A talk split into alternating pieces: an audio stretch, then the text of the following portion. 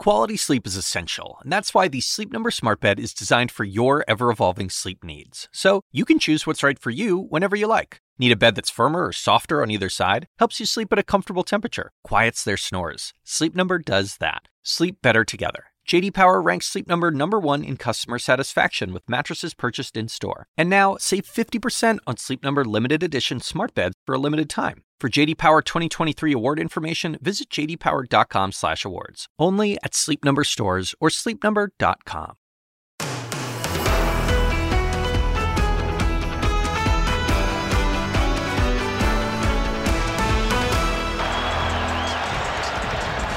The Invesco QQQ Legacy Classic is back on TNT. That was fun. If you're wondering why we're tired this morning. Oh, wait, are we on the air? Yep. It's real. How are you guys doing? It was an awesome game. I feel like energized by stuff like that. You were the last holdout. In Alabama, there's a whole thing at the fourth quarter. Everyone holds their fours up because you don't leave the game in the fourth quarter. Really? It's a big thing with Nick Saban. He does not like when fans leave the game. And so last night I could not leave early. It's like in my soul. I was like. And you were the first to go. You're like, I gotta go. Peace out. So much fun. Thanks, boss. Yeah I think we got to go to the game last night. So thank you so much. We had fun last night. Thanks for joining us. Good morning, everybody. That was a Knicks-Lakers game. We're going to talk a little bit more about that. But now we have to get to the news because there is a lot going on. Today, Tyre Nichols' life will be celebrated in Memphis as the city prepares for his funeral. Authorities also say that even more videos are set to be released. What will the body cam reveal this time? Plus this. I would not run if President Trump ran. That was then. This is now. Quite an about-face. First, former Governor Nikki Haley was not going to challenge Donald Trump. Now she is, when she plans to make her big 2024 announcement as she positions herself against her former boss. And this. If asked by all relevant parties, I'll certainly consider it, but I'm not pushing myself in. A potential mediator between Russia and Ukraine. That's Israeli Prime Minister Benjamin Netanyahu, who sat down for an interview with Jake Tapper, his first interview with CNN since he has taken office again. We have more on that exclusive ahead. Yeah, very wide-ranging interview. Lots to get to. We're going to begin in Memphis, where the parents of Tyre Nichols are demanding justice as they prepare to bury their son. The funeral set to begin just hours from now as the fallout over the brutal police beating keeps growing. CNN has obtained the initial police report, which paints a vastly different picture from what we saw on that horrific video. CNN has also learned the city of Memphis is preparing to release even more videos. Civil rights leaders and Vice President Kamala Harris set to attend Tyre's funeral. Last night, Tyre's family spoke at the same sanctuary where the Reverend Dr. Martin Luther King Jr. gave his final mountaintop speech on the eve of his assassination in Memphis. Keep fighting for justice for our son and my family. Protect my wife, because she's very fragile right now. Yeah. We need that for her, trust me. And we got to stay strong for her. So, justice for Tyre. Justice for Tyre. Justice for Tyre. Justice for Tyre. Justice for Tyre. Justice for Tyre. And CNN's Ryan Young is covering the story for us. He's live in Memphis right now outside of the church. Good morning, Ryan. As we prepare for Tyre's funeral, there are a lot of developments in this case. What can you tell us? Yeah, absolutely. There's still a lot of pain in this community. People asking questions about the police department and that initial incident report, because in that incident report, it doesn't talk about the escalation of force used against Tyre. Tyre Nichols to be laid to rest later this morning. His funeral will be held at the Mississippi Boulevard Christian Church in Memphis. Last night, Nichols' family was joined by national clergy and Reverend Al Sharpton at the Mason Temple. The same site, Dr. Martin Luther King Jr. gave his last speech, I've Been to the Mountaintop, the day before his assassination in April 1968. The need for justice has brought us here again. Sharpton, who is scheduled to give the eulogy at Nichols' funeral, called for police reform. We are going to continue to fight this fight around police brutality and killing until we get federal laws changed. What happened to Tyre is a disgrace to this country.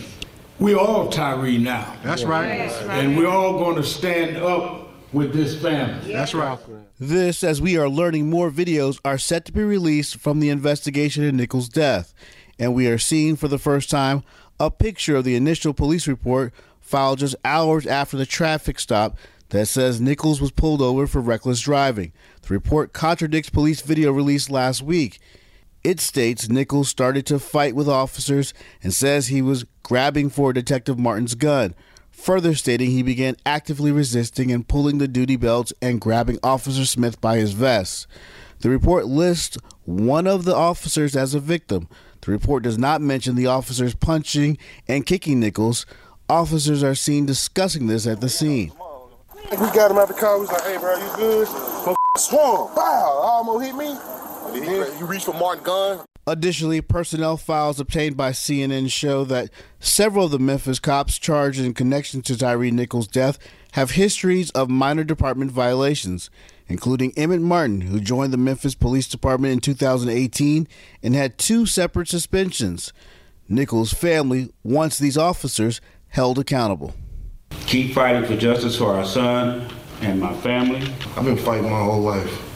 And the one fight that I needed to be at, I wasn't here. Mm-hmm. You know, and at the end of the day, I'm never going to forgive my brother. Don, this really has been a big impact on this city. I talked to 2 police officers off camera yesterday here in Memphis, and they tell me this has totally changed the way they even see policing in their own city. They know they're going to have to do a lot of work with the community. They're asking some of the same questions about what's going to happen next, because obviously this investigation is still ongoing and we're still learning new details as the days go on. Considering Don, the eulogy for George Floyd, all eyes will be on Memphis to see what and hear what the Reverend Al Sharpton has to say about Tyre Nichols. Thank you. Appreciate that, Ryan Young in Memphis. All right, the manhunt in Oregon for a suspect accused of kidnapping and torturing a woman ended with Benjamin Foster dead from a self-inflicted gunshot wound following an hours-long standoff on Tuesday night. Law enforcement officers had surrounded a property in Grants Pass, Oregon, where he was believed to be hiding under a house. It is the same home where a woman was found beaten, bound, and unconscious last week. Authorities were concerned that he was using dating apps to try to find new victims. All right, the stakes are high, expectations low for today's meeting between President Biden and House Speaker Kevin McCarthy at the White House. They're going to sit down this afternoon. The president and the speaker have both essentially set their terms ahead of these talks on the debt ceiling. The goal is to break the current stalemate to avoid what could be a devastating financial default. But that's easier said than done, and no one knows that better than CNN's Lauren Fox, who is live for us on Capitol Hill this morning. You know, Lauren, this meeting's going to happen this afternoon, but what are we really expecting to happen when McCarthy and Biden get in the same room with each other? Well, I do think there is an important distinction, Caitlin, between a meeting and a negotiation. What you're going to see today is really a meeting of both the Speaker of the House and the President of the United States, who are going to have to deal with complicated issues, not just on the debt ceiling, but on spending in the year ahead. So they need to begin this conversation. For the White House, they have drawn that red line. There are no negotiations as part of an increase to the debt ceiling. They reiterated that repeatedly yesterday ahead of this meeting. Meanwhile, for Kevin McCarthy, he's been doing a lot of preparation, trying to make this more of a negotiation today when he sits down with the president. He's been consulting with important chairmen, including Jason Smith of Ways and Means, as well as Patrick McHenry of Financial Services. He's also been talking, I'm told, to Newt Gingrich, the former House Speaker, who has extensive experience in these kinds of high-stakes negotiations. Caitlin, Republicans are going to meet today at 9 a.m. as a conference to try to get their messaging all on the same page. But a lot of challenges, of course, going into this meeting for Kevin McCarthy today. Yeah, namely where they are wanting these cuts to come from. Also today on Capitol Hill, Lauren, you're reporting that vote to remove Congressman Ilhan Omar from the Foreign Affairs Committee could happen as soon as today. Does McCarthy now believe that he has the votes to actually successfully kick her off that committee? Yeah, he does believe he has the votes, Caitlin, and this comes after a hard-fought negotiation with some of his members who are now feeling more comfortable because they say there is due process language included in this resolution. Victoria Spartz yesterday one of the holdouts telling me she is now comfortable with voting to oust Ilhan Omar from committee. But obviously, this took way longer than many people expected. This was supposed to be a simple vote for Republicans. It has proved complicated once again because of this narrow majority. Yeah, and notable that it was seen as that emergency resolution last night, given what we saw during the speaker's fight over needing 72 hours. Lauren Fox, thank you so much. We'll check in with you back this morning. All right. And now this. When you're looking at a run for president, you look at two things. You first look at, does the current situation push for new leadership? The second question is, am I that person that could be that new leader? Yes, we need to go in a new direction. And can I be that leader? Yes, I think I can be that leader. Check and check. That is former South Carolina Governor Nikki Haley nearly 2 weeks ago giving a clear pitch on her qualifications to be president of the United States. Now she's making it official. A source familiar with her plans says she will announce her bid on February 15th in Charleston. Let's go to our Kylie Atwood. She is live in D.C. So not only the first Republican to challenge Donald Trump officially, but someone who said she would never do that. Yeah, that's right. I mean, this is major news overnight because we've all been waiting after we saw that Fox News interview where she clearly indicated that she believed that she is a good person to run to be president in 2024. We were all waiting to see when she would jump into this race because as of now, it's going to be a one-on-one competition between her and the former vice president. She believes that she can bring new leadership to the table. But as you said, she has said in the past that she wouldn't run if the former president ran. Let's just listen to how she phrase that. If he runs again in 2024, will you support him? Yes. If he decides that he's going to run, would that preclude any sort of run that you would possibly make yourself? I would not run if President Trump ran. And I would talk to him about it. You know, I mean, that's something that we'll have a conversation about at some point if that decision is something that has to be made. And she had that conversation with him in recent days. The former president told reporters over the weekend that Nikki Haley gave him a call saying that she was considering jumping into the race, and he told her that she should do it. So clearly they had that conversation. This announcement is expected on February 15th in Charleston, South Carolina. Kylie, big news, as you said, overnight. Thanks very much for that. Certainly.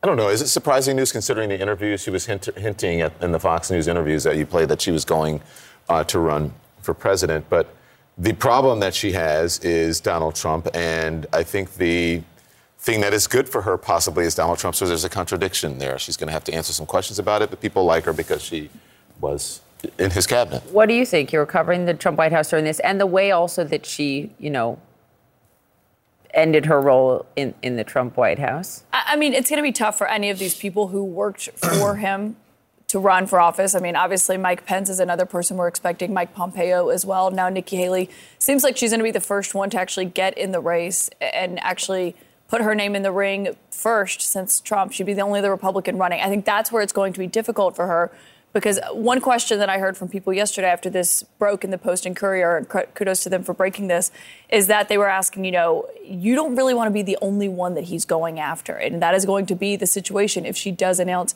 as soon as Kylie is reporting on February 15th. And so I think that's going to be the challenge. It's not that she already knew that this was going to be the challenge with Trump. When it's just the two of them, that's going to be the focus. But she spoke to him and he said, you know, I encourage... It is reported he encouraged her to get into the race. Yeah. But she's the only one for now. And I think to other people who want to get in the race, it's like finally it offers them cover because now they can say, well, she's in the race and I'm not the only one. And she'll take the initial heat and then they'll be able to come along and then they'll have to take the heat, of course. Yeah, and he may have told her that she should get in the race, but Trump has said that no Republicans should challenge him for this nomination. That's what I've been reporting. Did he mean it? Exactly. Yeah. Okay. Also this morning, Russia says it is preparing for a maximum escalation of the war in Ukraine in the coming weeks.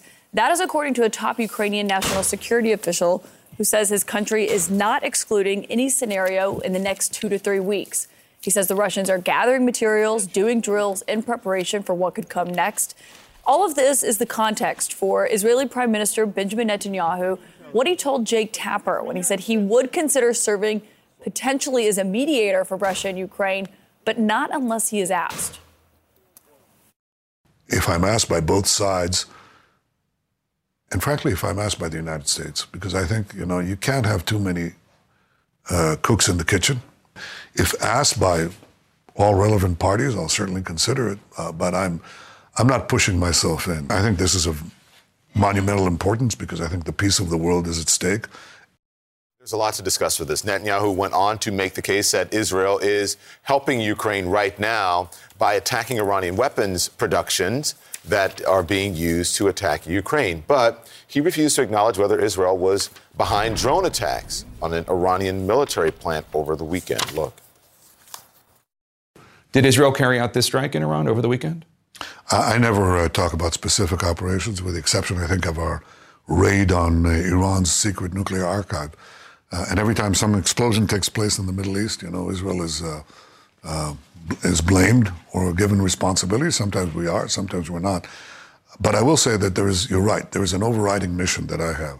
And I came back and ran in these elections and was elected the sixth time, because I have three overriding goals. One is to thwart Iran's nuclear ambitions. The second is to expand the peace dramatically, to end the Arab-Israeli conflict as a lead-in to ending the Israeli-Palestinian conflict. And the third is to further boost Israel's incredible economy. But the first is first. The first is Iran. And I will only say this, that I will do everything in my power as Israel's prime minister to prevent Iran from getting a nuclear arsenal that is expressly directed at annihilating us. And they also say not only death to Israel, but death to America. Back with us now, Kylie Atwood at the State Department. What has the State Department, Kylie, said about these attacks? Well, listen, the State Department also hasn't said anything really about these attacks, not confirming or denying that Israel was behind them. But I do think the fact that the prime minister is not coming out and saying that Israel wasn't behind them is a pretty good indication that they were, because these are the types of things that we have seen Israel do against Iran's military, against Iran's building nuclear program in the past. And this is one thing where the Biden administration and where Israel are actually on pretty similar pages right now, because we saw that Iran nuclear deal fall apart. There have been no real efforts to revive that deal. And so both of these countries are watching Iran's nuclear program incredibly closely. The Secretary of State saying in Israel that the United States will do everything in its power to prevent Iran from developing a nuclear weapon. All right. Thank you, Kylie. Appreciate that. A 2-second clip of audio is taking center stage in Alec Murdaugh's double murder trial. Was it really a confession there? The defense team slowing it down for the court to hear more clearly. Plus, I declined to answer the question. Same answer. Same answer. Same answer. Same answer. Former President Trump once suggested only guilty people and mobsters plead the fifth. How could you forget that? But he just did it more than 400 times. We'll tell you more next. I wonder what that says. More CNN This Morning to come after the break.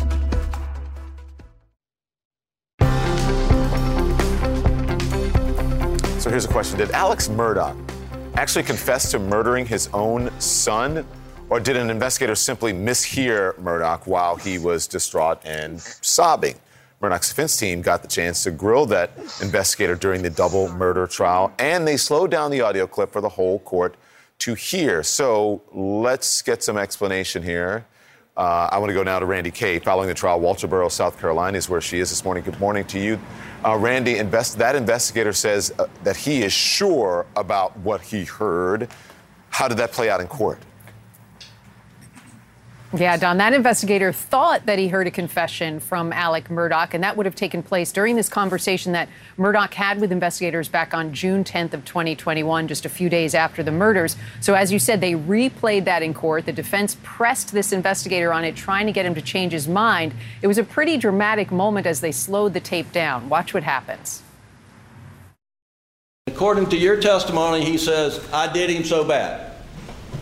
That is what I understood him to say, yes, sir. Alec Murdaugh's defense lawyer cross-examining a special investigator and witness for the prosecution. The goal? To clear up what he heard or thought he heard Alec Murdaugh say. That seemed to sound like a confession.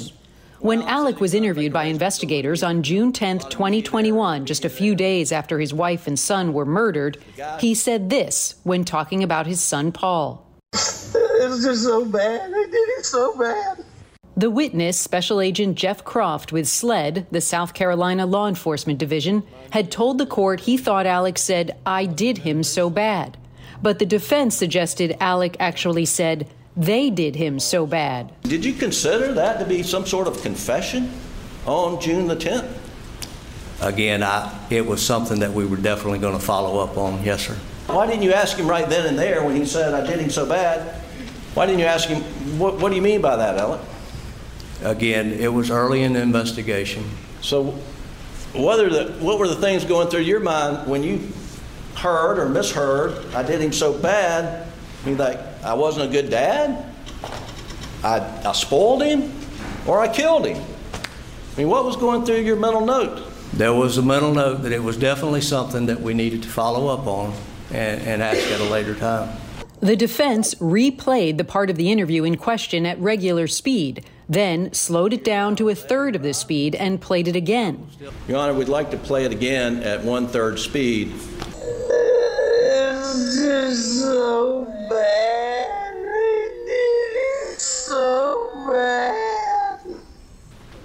Did you hear "they" then? No, sir, I did not. Okay. But you would agree the jury gets to decide what he said on that tape. That's the best evidence. Yes, sir. The defense also got that same witness to tell the jury that the murder weapon that killed Paul Murdaugh was not one of the guns collected from Alec's gunroom at the house. The witness said the ammunition wasn't a match either. None of the shotguns that you brought yesterday, according to the ballistic report, your lab analysis, fired the shots that killed Paul, correct? I do not have the lab report in front of me. Have you ever found the murder weapons? Not that I'm aware of, sir. And you didn't find any similar ammunition at Moselle on June the 8th or any time after that, correct? I did not, sir.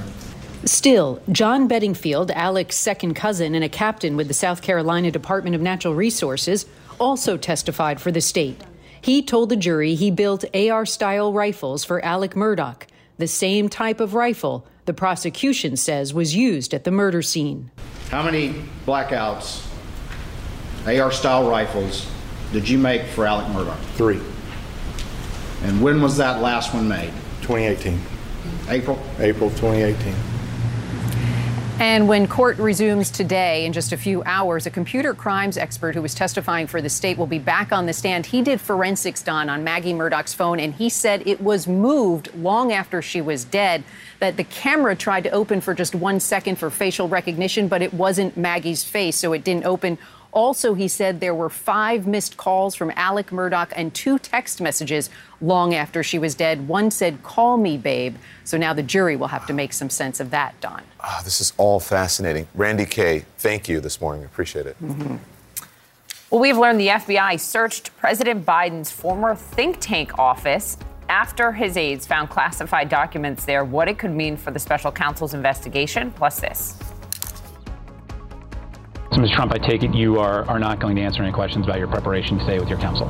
Is that correct? I mean, should I say this, or should I respond to that? New video showing former President Trump, who once said only the mob takes the fifth, doing just that, actually, more than 400 times in his deposition with New York Attorney General Letitia James.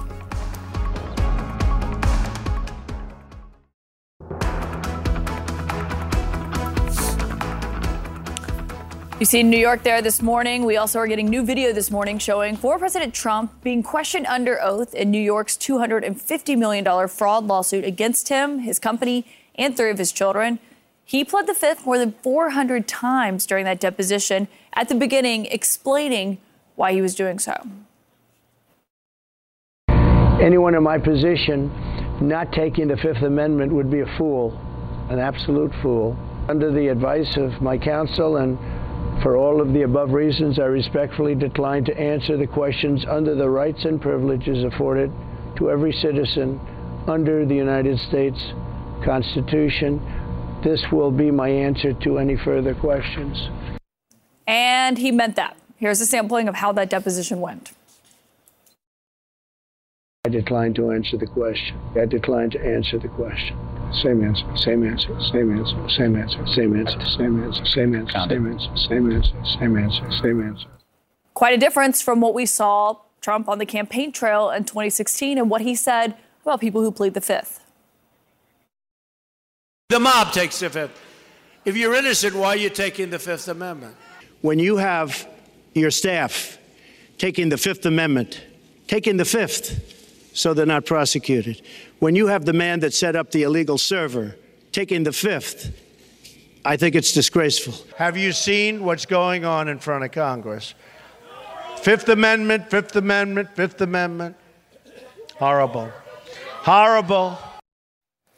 But, you know, there's the tape. Here's the interesting part. He's right about anyone in his position would be a fool not to take the Fifth Amendment, except you have his prior history of saying that the Fifth Amendment, he's insinuating that it makes you guilty and a mob figure. So there's a contradiction there. But it's always good when you can see the video of these depositions. Yeah. But you know, you went to law school. Wouldn't you advise your client to take the Fifth Amendment? I went for a year. I don't have a full JD, and I'm not a criminal defense attorney. Does that necessarily mean guilt, though? By taking the Fifth Amendment, you're just protecting your rights, right? Well, that is what the former president said. People take the Fifth for various reasons. Yeah, that's all you'll say. This morning, we are learning, in a serious turn here, we are learning a lot more about, you know, the Biden classified document search. What we've learned this morning is that the FBI actually searched President Biden's former Washington think tank office in November. This is after his team notified the National Archives that they found classified documents there. So this is another search, and one by the FBI. A Justice Department official tells CNN that search was done with the cooperation of the Biden legal team. Our Paula Reed joins us now. What I read from this, tell me if I'm right here, is the big picture here is we didn't know about this one either, right? Exactly. This raises a lot of questions about just how transparent the president's lawyers and the Justice Department are being about everything that has transpired here. Because, Poppy, here's what we've learned about this, quote, search from our reporting. It was less of a search and more of a visit to an empty office. It was a standard step that you'd take anytime classified materials are uncovered. This happened a few days after the Justice Department first learned about these documents. They went with the permission of Biden attorneys to this office, but we've learned that all the documents by that point had been handed over to the archives. So it was a largely empty office with just some furniture. But again, we're told by former Justice Department officials, this is a standard thing that you do to just assess the location and make sure there aren't any other documents or any other problems that would complicate this. We know a few days later, the Attorney General asked a U.S. attorney to conduct a review and decide if a special counsel should be appointed. And he said, yes, absolutely, they need a special counsel. And we've learned that he starts as soon as today.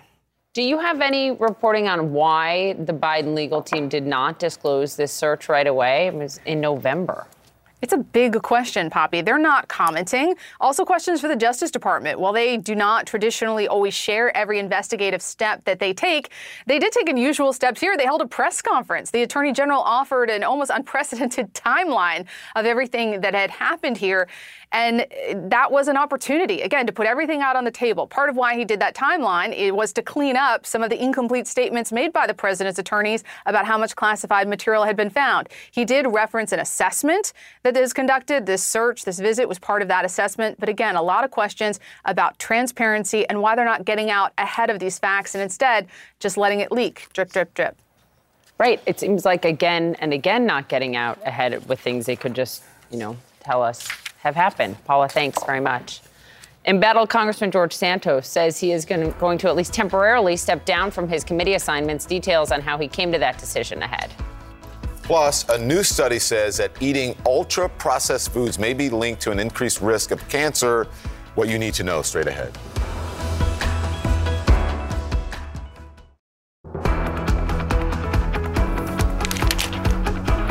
Embattled Republican Congressman George Santos has now decided to step down from his committee assignments in the House with the spotlight on the lies that he's told about his life. In recent days, he's taken more of a combative approach to the backlash, even making excuses for his behavior. And I know that a lot of people want to create this narrative that I faked my way to Congress, which is absolutely, categorically false. I've worked hard. I've built ground up a career. Through experience and through knowledge and through self-education. And, you know, I think it's amazing that I have to sit here and be spoken down to on a regular basis, yet again, by the media. Being spoken down to by the media.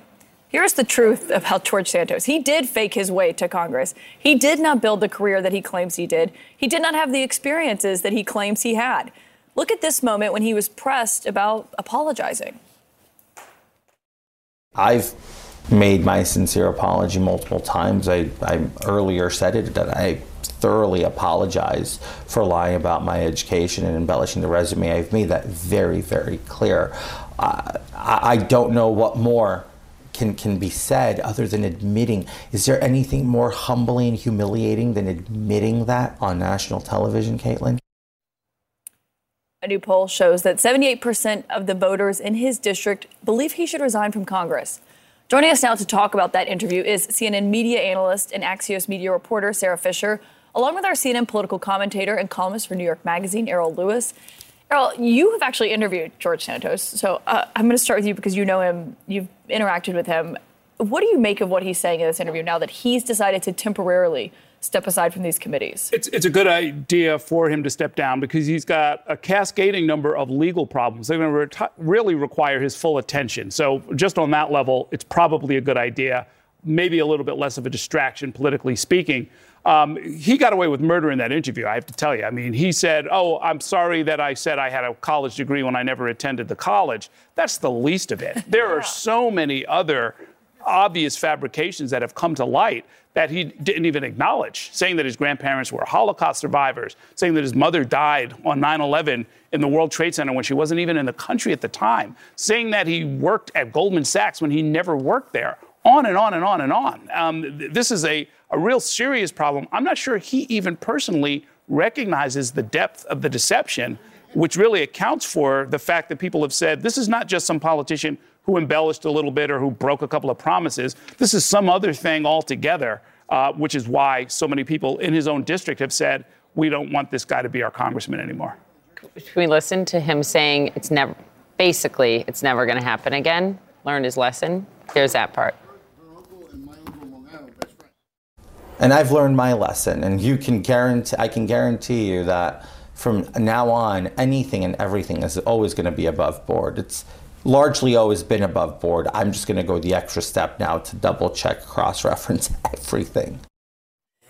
I just have so many thoughts, but I'm more interested in how do you cross-reference your own lies? Like, you either tell the truth or you don't. It's just too little too late is the problem. Like, even if even if George Santos were never in a million years, but even if George Santos were to try to pursue his run in Congress, he doesn't have the support of anyone anymore. He's built this entire campaign on lies. Now he's in. He doesn't have Republicans allied with him. He doesn't have his district allied with him. He doesn't have Democrats allied with him. So he can't be effective. And the whole time in that interview, he kept saying, well, I was elected to do a job and I'm here to do the job. You're not going to be able to do the job because nobody wants to work with you and no one trusts you anymore. In full transparency. So I said, why are you stepping away from your committee assignments? And he says, I'm not stepping away. I'm reserving my seats to be taken at a later date. While these distractions are resolved, I'll continue to work on constituent services and putting bills together.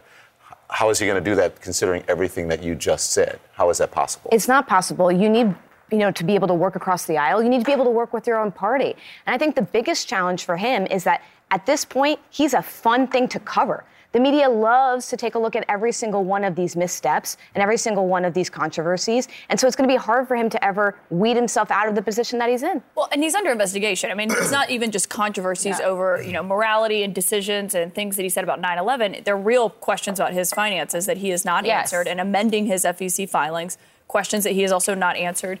But if it's too much of a distraction for him to be on these committees, how does he not justify in his mind that it's too much of a distraction to be in Congress, period? Listen, there was a remarkable press conference a couple of weeks ago where the entire local delegation, the people who serve at the state level, the city level, the towns and villages that are part of the district, and all of these representatives came together and said, we're not going to refer constituent cases to this office. Right. And our neighboring congressman said, I'll take the burden, just send the people to me. So it's unclear whether he's going to be able to have any work coming through that office. There's even been some reporting about what his staff members are going through. You don't necessarily want that on your resume, So you're going to have a largely empty office when it comes to legislative work, when it comes to constituent work, a demoralized staff that is wondering what the heck they're doing there. The whole thing seems to be spiraling downward. The only thing we know for sure is that You can't just kick out a member of Congress unless there's an overwhelming vote of the entire Congress, and that doesn't seem to be likely. You'll have to see if the whole sort of Trump blaming the media strategy works when the media's just reporting on what you actually said or did. Yep, that's right. Except there's a lesson here for the media,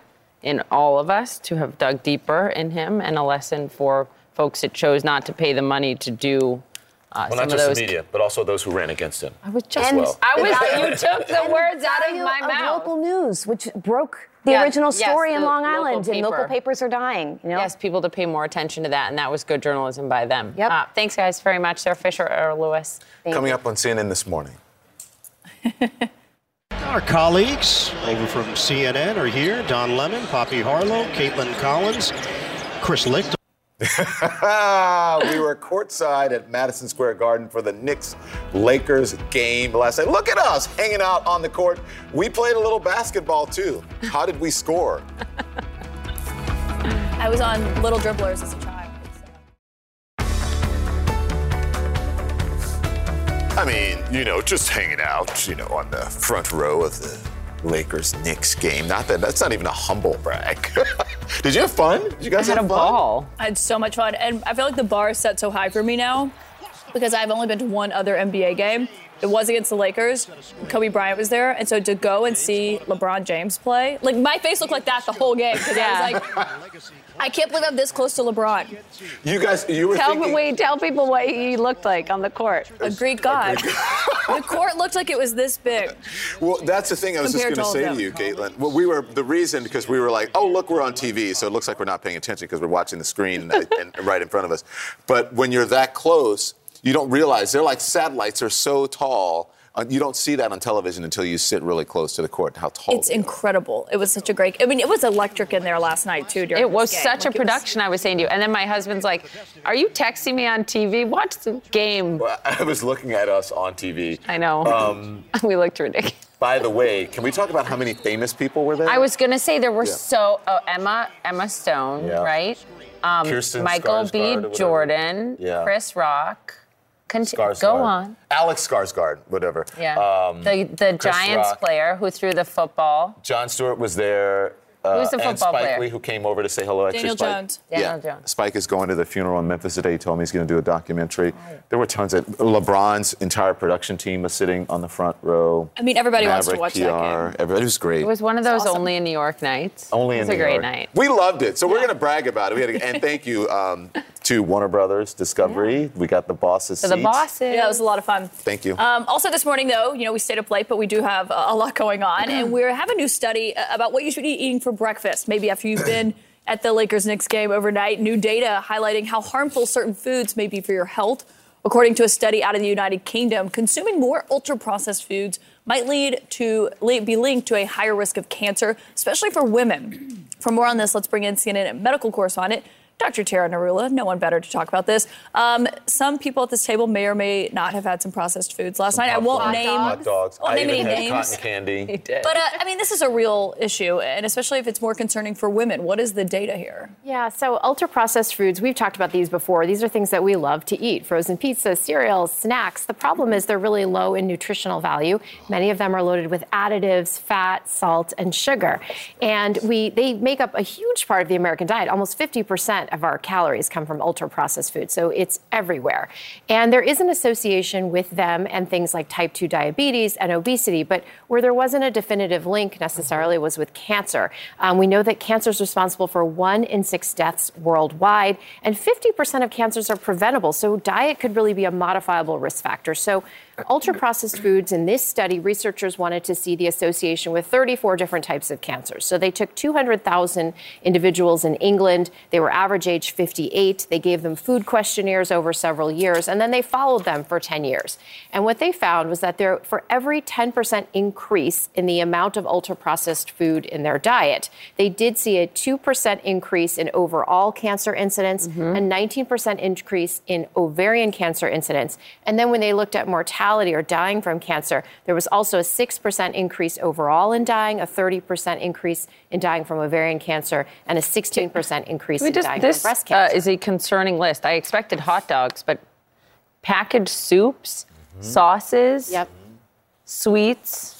Yeah, it is, as I said, it makes up so much of what we eat. This is why when you talk about obesity and gaining weight, right, but we have so much ultra-processed foods here. And if you notice, if you go to Europe, especially if you go to Italy, you eat like tons of pasta and whatever, and you come home and you don't... They say the French don't get fat. You haven't gained weight, and you don't feel as horrible because it's not processed. It's natural. It's natural. Yeah. There's a huge difference. It's important to point out this is not a cause-effect study, that we always want to caveat that. So, association. Yeah. By the way, all the ultra-processed foods we ate last night, the Lakers did win 129-123 over the Knicks. I may or may not have had a hot dog, popcorn, and... Cotton candy. Thanks so much, Doctor. Thank you. Thank you. Alec Baldwin, charged with involuntary manslaughter in the fatal shooting on the set of the movie Rust. Why prosecutors accuse him of being reckless. That's straight ahead. More CNN this morning to come after the break.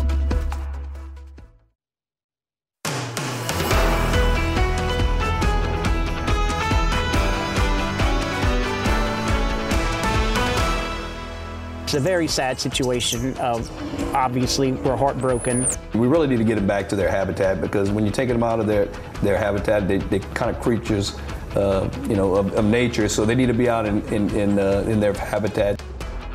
Good morning. I think this is a question that everybody has been asking. Like, what is all these animals disappearing? The cages. So many. Right? What the heck is happening at America's zoos? We have two monkeys that went missing in Dallas. There are 12 squirrel monkeys taken in Louisiana and an exotic toucan stolen in Florida. We're going to have much more on that. Also, this CNN exclusive, Israeli Prime Minister Benjamin Netanyahu making several major headlines in his one-on-one sit-down with our very own Jake Tapper. Was Israel behind the mysterious attack on Iran's nuclear sites and weapons programs? And will Netanyahu become a mediator between Russia and Ukraine as this war rages on? Also this morning, we have new revelations in the brutal police beating of Tyre Nichols, as his family in the city of Memphis is preparing to mourn today in his funeral, happening just hours from now. Plus, a relentless and deadly ice storm is wreaking havoc all across the South. More than 1,000 flights already canceled today. Is there any relief in the forecast? We will get you there and talk about that. But we start this morning in Memphis, where the heartbroken family of Tyre Nichols is preparing for his funeral as the nation looks on, still reeling from the horrific police beating he endured. Last night, we saw his parents demand justice from the same spot the Reverend Dr. Martin Luther King Jr. gave his final mountaintop speech on the eve of his assassination. And the fallout just keeps growing. CNN has obtained the initial police report, which paints a much different picture from what we all witnessed on that video. CNN has also learned the city of Memphis is preparing to release even more videos. Straight now to Memphis, live for us, right outside the church where the funeral will take place, and that is our Ryan Young. Ryan, good morning to you. As we prepare for Tyre's funeral, lots of developments in this case. What are you learning? But, Don, it's hard to imagine. It's been a week since you were sitting here in Memphis and talking to the family and Ben Crump about all the developments here. And you, of course, talked to the chief. Now that we're looking at this incident report, you can see several things that sort of stand out. The officers really never mentioning that they went up in level of force against Tyre. When you also look at the fact they said he was sweating profusely and irate upon exiting the vehicle. When you watch the video, you can see it was actually the officers who approached that car with so much aggression. And then going on from there, it says that Nichols actually grabbed for Detectives Martin's gun and listed Martin as a victim. Those are several things that stand out to us. Talking to several police officers yesterday, they say in Memphis, when you have to do excessive force or you have to go up in terms of level, in terms of meeting a suspect, you're supposed to put that in the report. All this surrounding a funeral that's going to have the nation's eyes on it, as Vice President Harris will be here as well.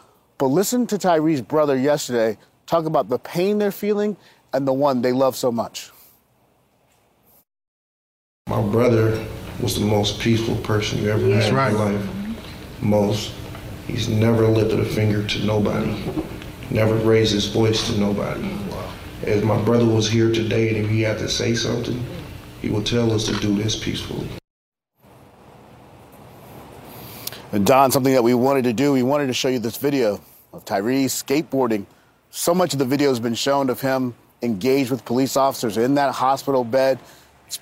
Great to see this video of him while he was alive. Obviously today, the focus will be on his life and seeking justice, but it's the images of happiness and that skateboarding that we should all remember for this young man.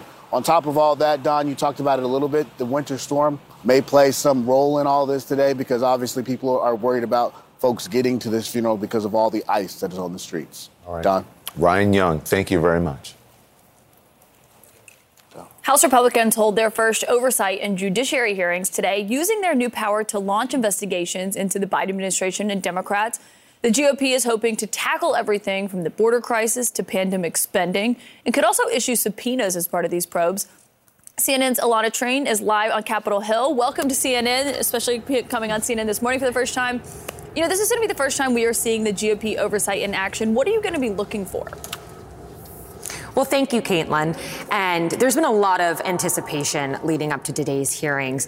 It's really being seen as the first chance for members in both parties to test drive their messaging and see how these committees will operate on the public stage for the first time. Republicans James Comer and Jim Jordan, the top Republicans on the most high-profile committees, want to be seen as serious chairmen who are approaching these investigations in a methodical way. And you can see that strategy with the topics and the themes of these hearings. The House Oversight Committee will be doing a hearing on waste and abuse and pandemic spending, and the Oversight Committee will be looking at the border. And these are issues that Republicans have vowed repeatedly throughout their time in the minority to investigate if they were to take the majority. And they're also issues that are really important to the Republican base. But at the same time, they're not the type of, overtly political themes that we know are coming, things like the Hunter Biden investigation or classified documents. Even though those topics will have their time, today Republicans are hoping that these themes will show an air of legitimacy and really dig into substantial policy issues. Mike Johnson of Louisiana, a member of the Judiciary Committee, has told me that they recognize they need to walk a tightrope with these hearings and really are trying to not scare a lot of voters by being overtly political from the get-go. Yeah, that's going to be a struggle for them. But, from Democrats who are on these committees, how are they expected to handle these investigations and these hearings? Well, Democrats tell me that they don't just want to play defense. They also want to go on offense. And you can kind of see that strategy with the leaders that they've chosen to serve on these committees. I mean, take Jamie Raskin. He is the Democrat who served on both of the Trump impeachment trials and was a fixture in those hearings, as well as a member of the January 6th committee. And he's told me that he wants to debunk and refute, and he's prepared to really have his team serve as a truth squad against a lot of the Republicans and the potential political nature that these investigations might take on. You also have Dan Goldman, another fixture of the impeachment hearings for Donald Trump. He was the lead counsel during the first Trump impeachment trial. And AOC, one of the best communicators for Democrats. She's going to be really taking a lead role in pushing back against the right. Sounds like you are going to be very busy, Elena. Thank you so much. Yeah. I'm so glad you're here joining us at CNN. Thank you, Caitlin. And next hour, we're going to talk more about this with the Republican whip, Congressman Tom Emmer, and the chair of the Judiciary Committee, Senator Dick Durbin. Both have a lot of questions for them.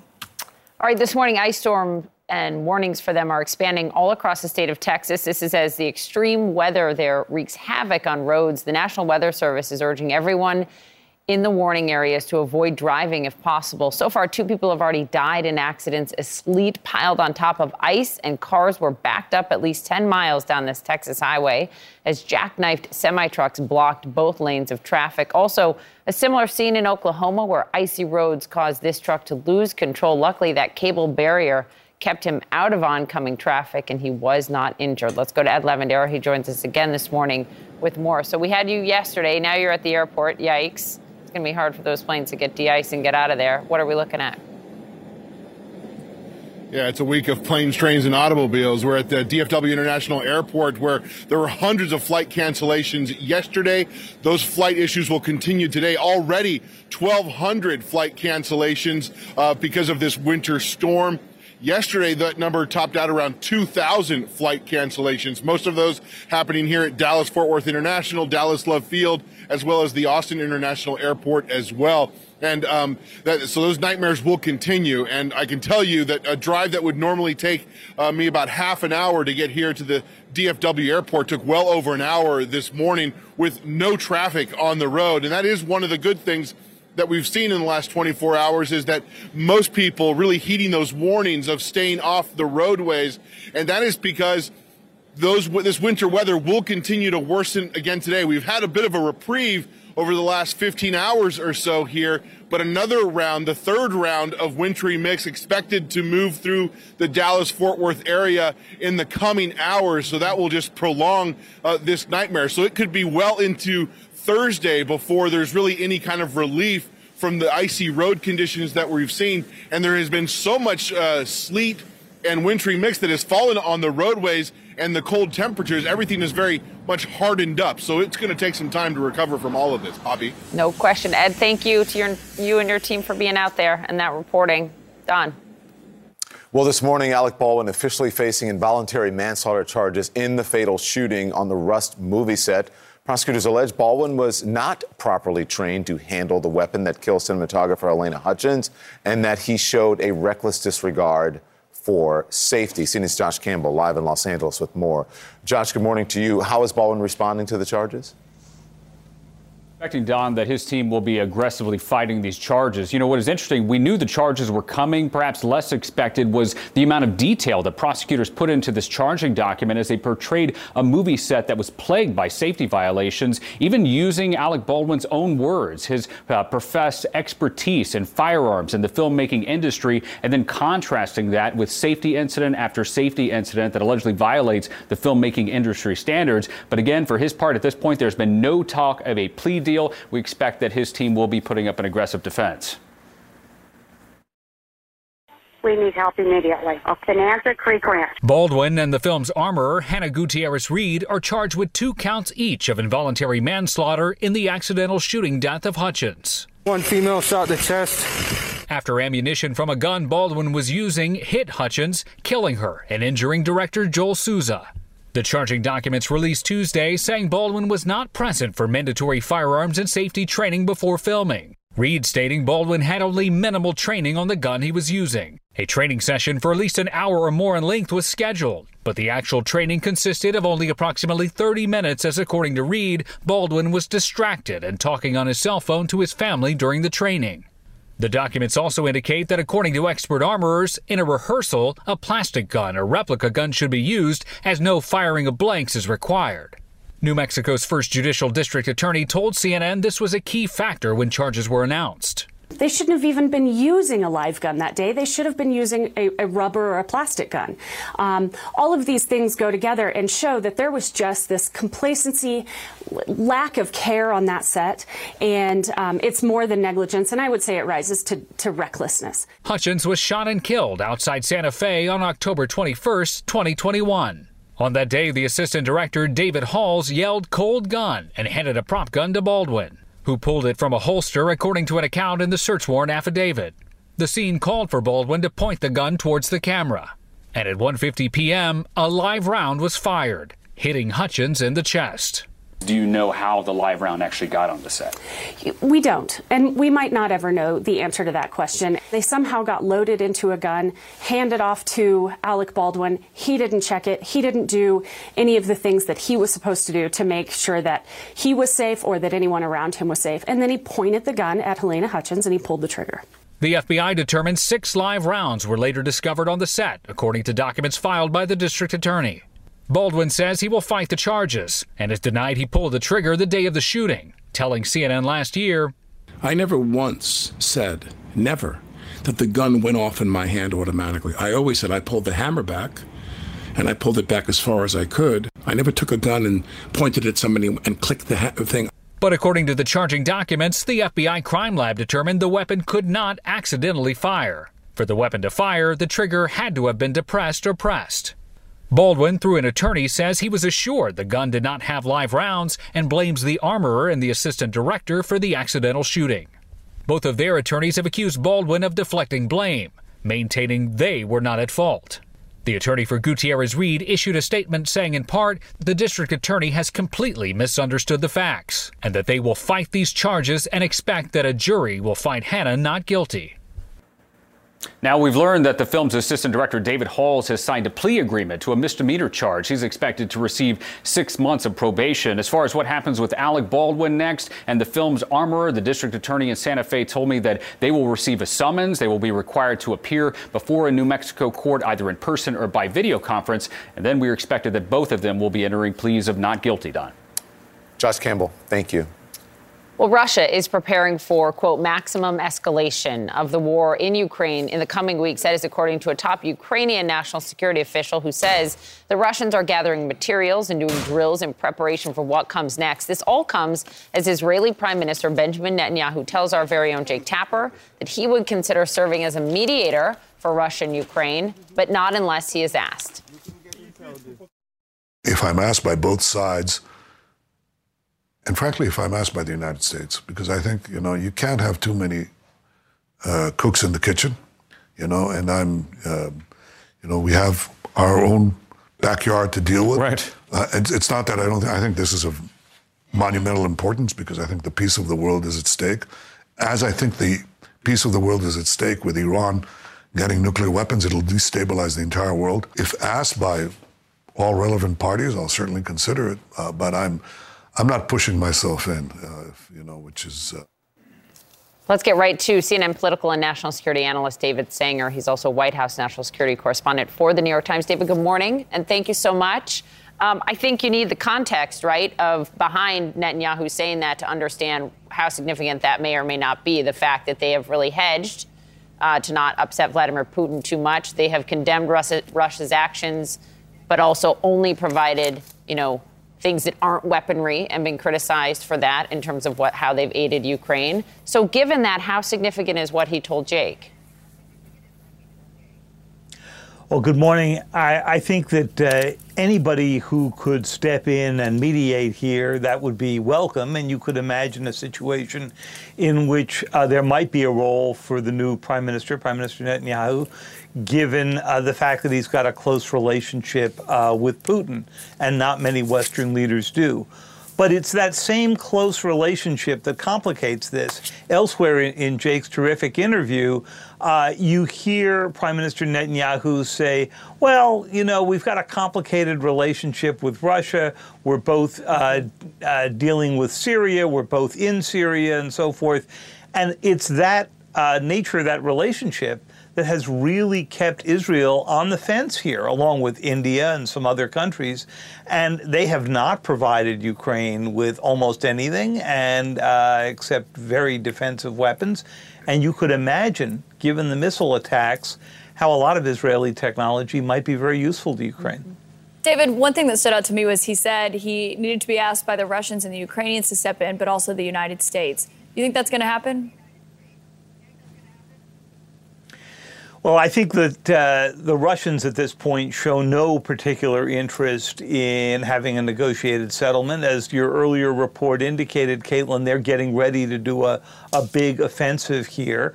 The Ukrainians are getting ready for a big counteroffensive. And so there's really been no diplomacy underway because both sides both believe that they can get the advantage, and they would not want to go to the bargaining table until they had the upper hand. And that's why I'm fearful that this is a year of long, grinding war. Also, after many months in which the Russians have been on retreat, they finally seem to have at least found their footing a bit. And I think there's a lot of concern here in Washington that the sheer numbers and weight of what they're going to throw at this offensive could begin to swing things back in their direction a bit. Well, one wonders, I mean, is there really a solution to all of this? There's growing concerns both here and in Israel about Israel's move to the right, that somehow it's becoming more isolationist, more, you know, conservative, moving away from its democratic roots. And then Benjamin Netanyahu says, listen, I'm not going to get hung up on peace negotiations with Palestinians, saying that he has opted for a different approach. So to what end to any of this if he doesn't appear to be open to what the Biden administration is saying, a two-state solution? Don, it's a fascinating question and just the right question. I thought some of the most interesting parts of Jake's interview were Netanyahu's defense of this effort to alter the law so that Supreme Court rulings in Israel could be overridden by just a majority in Israel's parliament, the Knesset. And that, of course, would basically neuter the Supreme Court as a force that's moderating this, as you say, most right-wing government we have seen in Israel. I think the other thing that was really missing in Netanyahu's responses in Jake's interview was any sort of a peace plan or interest in a peace negotiation. He said nothing other than we're there to guarantee security. Yeah, it was remarkable. But, I mean, it also comes at a time when this hasn't been a huge priority for the Biden administration either. It was a fascinating interview overall. David, thank you for joining us to analyze it. We really appreciate you. Thank you, Caitlin. And also this morning, we're going to have more of Jake Tapper's exclusive interview in the next hour. We'll show you that. You don't want to miss it. Also this morning, new video. It's a deposition video with former President Trump where he invoked the Fifth Amendment more than 400 times. He wasn't so tight-lipped when it came to calling out his former attorney, though. Michael Cohen is actually here. He's going to join us live. That's next. More CNN This Morning to come after the break.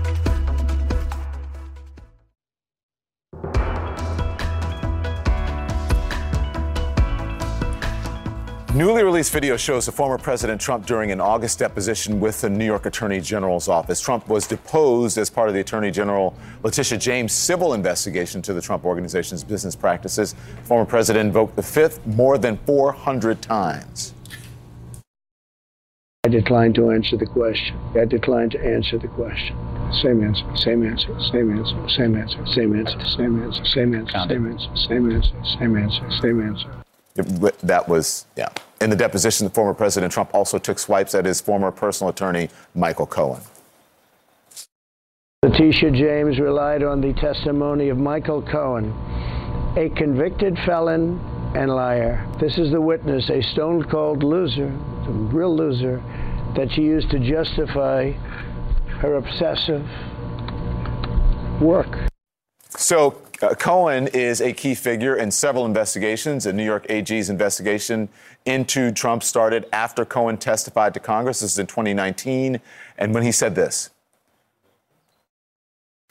It was my experience that Mr. Trump inflated his total assets when it served his purposes and deflated his assets to reduce his real estate taxes. So here in Manhattan, the district attorney has convened a grand jury to present evidence in a revamped investigation to the effort to stop Stormy Daniels from going public about an alleged affair with Trump. Cohen facilitated the payments and was reimbursed by the Trump Organization. He pleaded guilty to 9 federal charges, including campaign finance violations, and was sentenced to 3 years in prison. Here's what Trump said in 2018 about the payment.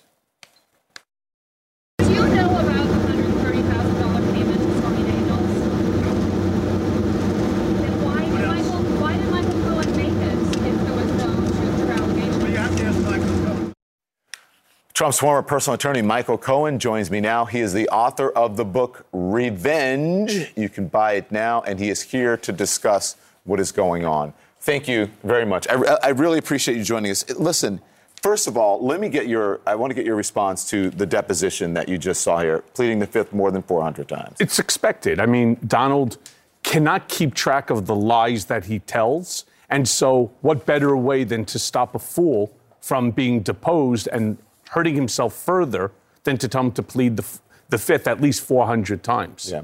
So listen, it's a new investigation, but would you call it a revamped investigation now? Yeah. How would you describe it? Let's say reinvigorated. Reinvigorated. So your role in the Stormy Daniels payments, right? You call it the hush money payment. Remind our viewers what your role was. So I was contacted by David Pecker in regard to Stormy Daniels. She then, and that goes back into early, the 2011 period, but then again, right before the election, I was then asked by Donald to handle it with Alan Weisselberg. Okay. And what that really meant for me was to resolve it. And so I did, but I did it at the direction of and for the benefit of Donald J. Trump. David Pecker was the inquirer. That's correct. Weisselberg is the CFO of the Trump Organization. Which has faced repercussions for... And is now sitting in Rikers Island. There you go. Okay, so a lot of this is centered on you, this reinvigorated investigation that you talk about. How were you contacted, and what happened with your interactions with the DA's office?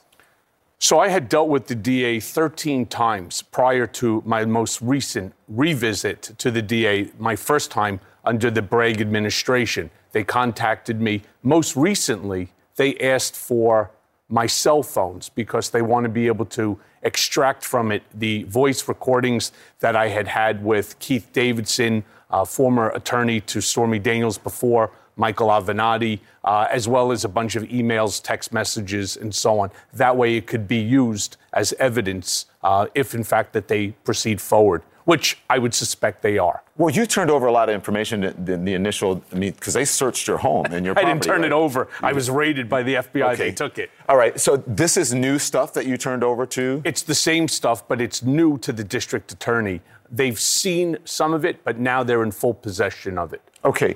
People are wondering why Donald Trump has not faced any sort of repercussions for you went to prison, he did not. How do you view this investigation? What is his culpability here? Do you think that he will face consequences for this investigation? So I've said all along that I thought the DA's case is by far the simplest to prove, and it is the most destructive to Donald Trump individually and to his business as well. I do believe that he will see repercussion for the first time in almost his entire life. We've seen quite a few cases now, whether it's Weisselberg's incarceration, whether it's the 17 counts against the Trump Organization, and now with the Attorney General's case. I think we're going to see a lot of repercussion to Donald. Why do you believe that, and what does that look like? Well, remember, the Attorney General's case is civil in nature, and people make the constant mistake of 250 million. That's the base that they're talking about. That's not the max. I think it'll be more in the neighborhood of 700 million, based upon at least the information that I know. 700 million what? What do you mean? In terms of fines. $700 million in fines. That's correct. That's what I think that Tish James's case will ultimately demonstrate. Why should anyone believe Michael Cohen? Michael Cohen is a convicted felon. Yes, that's true. And I was convicted because the former president got his pecker pulled by a porn star. I was directed to go ahead and to pay the hush money payments, which I was reimbursed. I'm the only one that suffered. And in my book, I go into great length about the improper prosecution that I received. It was 48 hours that either you plead guilty or we file a 80-page indictment that includes your wife and anyone that knows me, especially Donald, who's the one that I believe set this up with Bill Barr. Everybody knows that I'd give my life for my wife. Well, there are two main people in this scenario, and that's you and Stormy Daniels, basically, right? Yes. And then, but your testimony in front of Congress was the basis for, or a big part of this investigation. Yes. In fact, that my House oversight testimony brought on more than 11 different investigations, and many of them have now resulted in the results that many people in America want to see. Is there anything else we should know about the Manhattan? I want to play this soundbite. The one where he calls me a stone-cold loser, which, by the way, is ignorant in and of itself. You refer stone-cold, you refer to like a stone-cold killer, not a stone-cold loser. It's just Donald deflection. Okay, I was talking about Alvin Bragg. Oh, you got it. Right. We interviewed Alvin Bragg just a couple weeks ago, and here's what he had to say. Watch. Is that correct, that you are looking to jumpstart that criminal inquiry? Well, so first I'm going to take issue with the word jumpstart. As I said, it's the Times word, not ours. I know, I understand. We have been continuously working with rigor throughout the year. And you're going to be maybe displeased with the answer because we have not confirmed or denied. As you said, that's the Times reporting.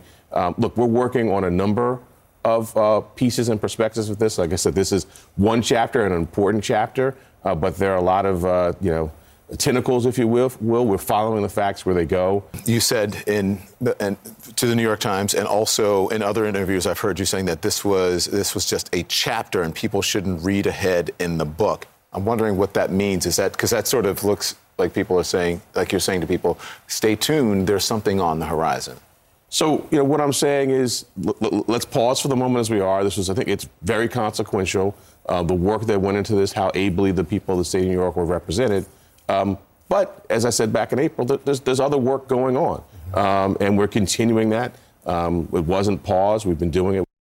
So you've been saying a similar thing since December and maybe even before, that you believe that there's more. Is there more even beyond this investigation, that this reinvigorated investigation, as you call it? You know, one thing I can say about Alvin Bragg, he's very tight-lipped, and his office is very tight-lipped. What they're working on outside of my involvement, obviously I have no idea, and they're certainly not sharing it with me. What I can tell you is that if you even look back to the Cyrus Vance investigation, where you had Mark Pomerantz and Carrie Dunn, they believed, as do I, that there's more than enough to immediately indict Donald regarding the campaign finance violation, the hush money payments, not just, by the way, to Stormy Daniels. But let's not forget there was a second case, the Karen McDougal case, which I also was charged, pled guilty to, which I didn't pay. That was paid once again by AMI, National Enquirer, and David Pecker. I just reviewed the agreement to ensure Trump was protected. But there's more than one campaign finance violation. Yeah. Michael, I've got to let you go. Before you go, Nikki Haley is going to, it is reported, going to throw her hat into the ring for president. Can she beat Donald Trump? I think anybody could beat Donald. I said it before, I still also don't believe he's going to run. I think this is all part of the great Donald grift, because this is where he's making his money these days. All right. He is technically running, but you don't think he's going to run? Filed a one-page form. You know, that's about it so far. All right. Michael Cohen, thank you. I appreciate you coming. Good to see you, Don. Thank you very much. So as Tyre Nichols' parents prepare to lay their son to rest, we're going to be joined by two women who carry that same burden of grief, the mothers of Eric Garner and Gary Hopkins Jr., whose sons both died at the hands of police. They're going to join us live.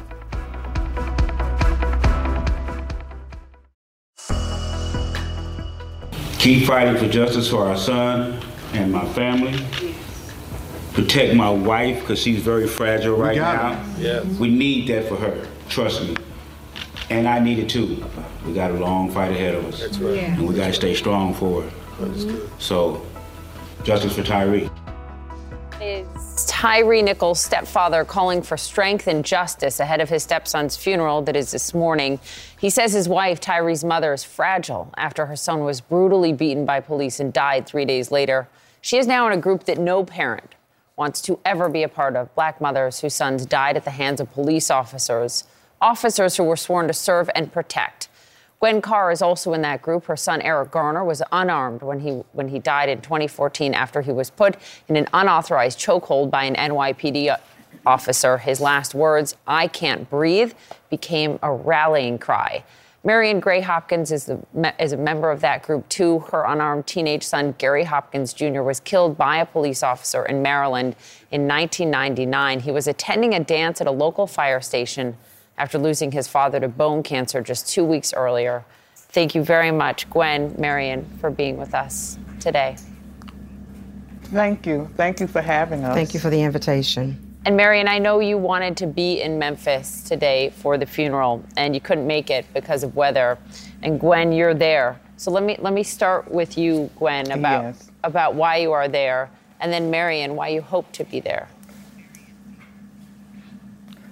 Yes. Well, I'm here to stand in solidarity with the family. We know that the family needs all the support that they could get at this time. We know that they are overwhelmed by the death of their son, as I was when it happened to me. And it's so fresh for them. But for me, it just digs into old wounds. And I have to live my son's death over again. And it's just not fair to us. It's not fair that we have to suffer at the hands of the police that are not doing their job and lose our children. Re-traumatizing every single time. Marion, what about you? Why were you trying so hard to be there? I was trying hard to be there because I have been in the shoes of Miss Wells, and I know the pain, and I know the need to have someone there that understands your pain. I was led to be there, and unfortunately, I was unable to get there due to the weather conditions there. But I wanted to be there to let that mother know that she's not alone, that there are so many of us across this nation who stands with her. Yeah. You want to go on? Listen, I just got to be honest with you. I've interviewed mothers of movement after so many, right, of these awful police incidents, and I just wonder how many more times does this have to happen before something is done? That we sit on television and we do these interviews with the mothers who are in grief, mothers who have been in grief from years ago, from past incidents.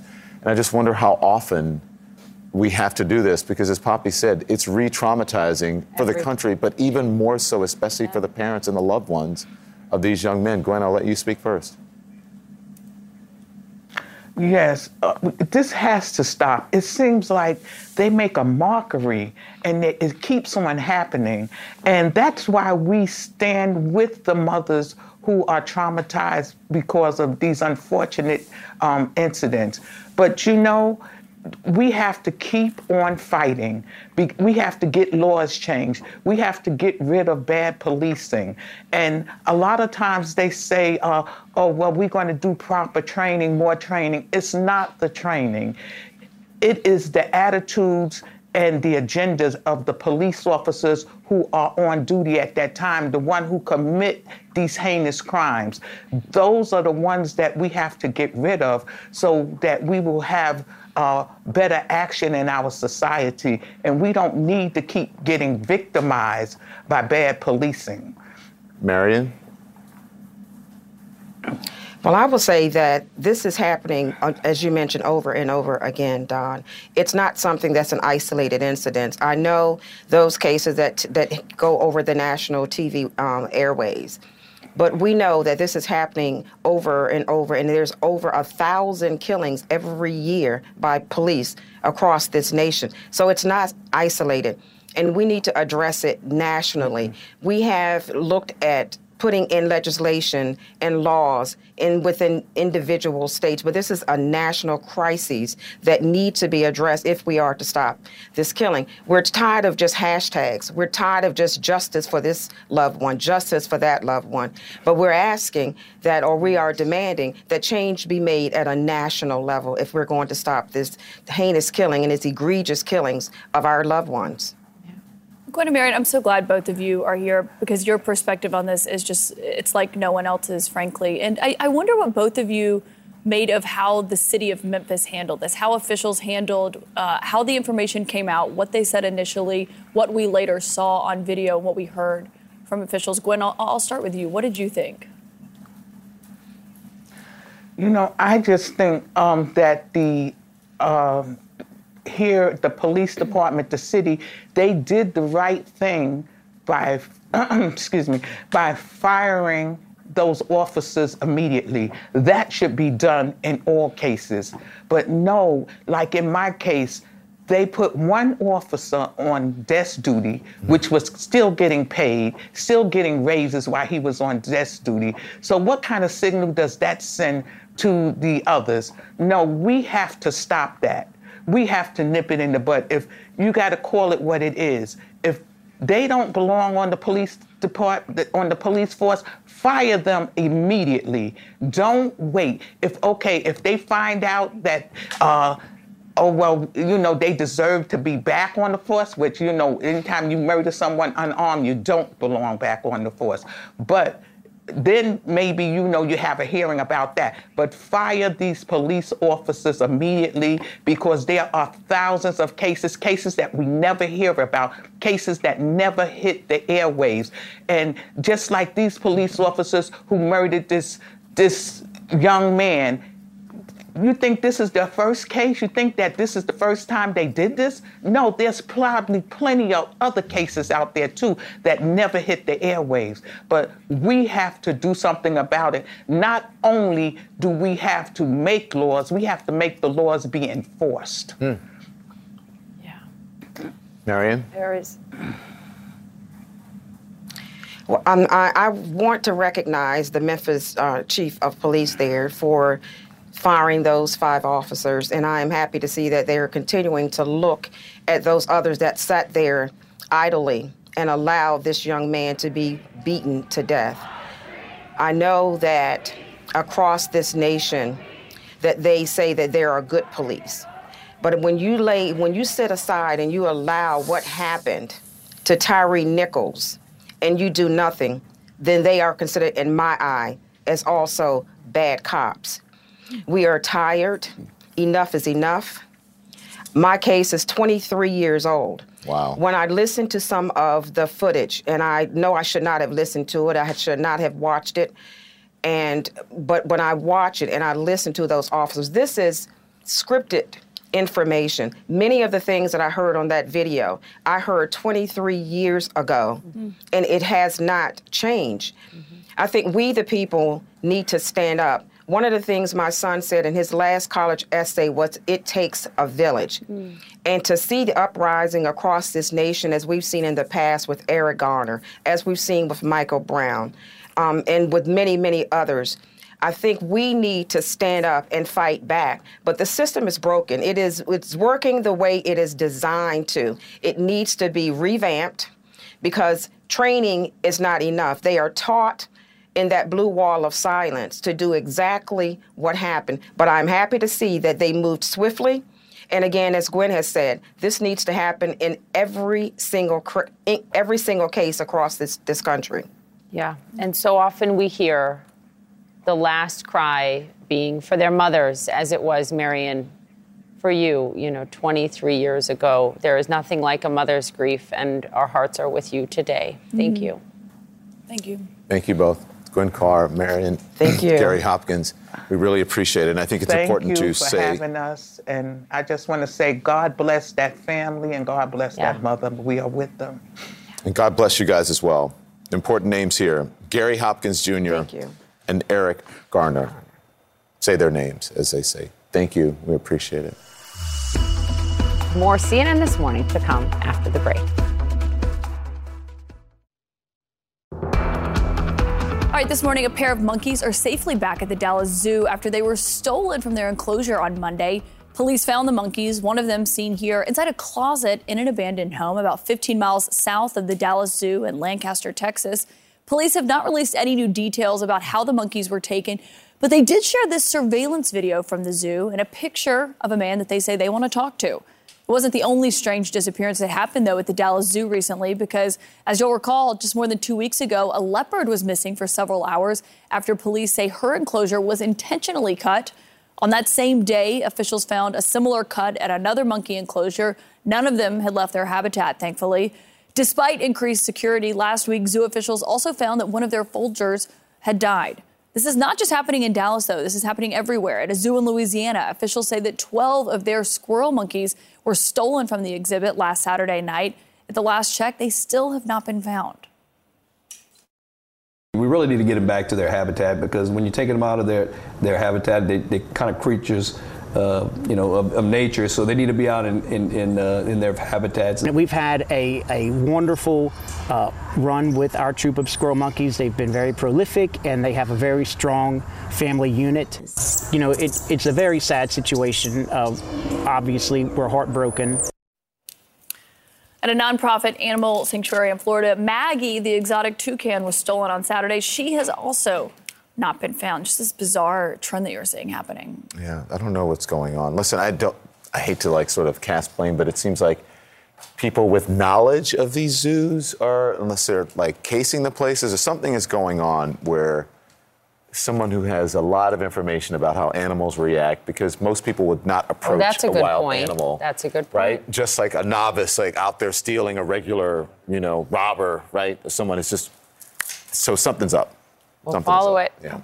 We're also following this today in Washington, what we're hearing ahead of that high-stakes meeting between President Biden and Speaker McCarthy. Can the two come together to deal with the debt ceiling?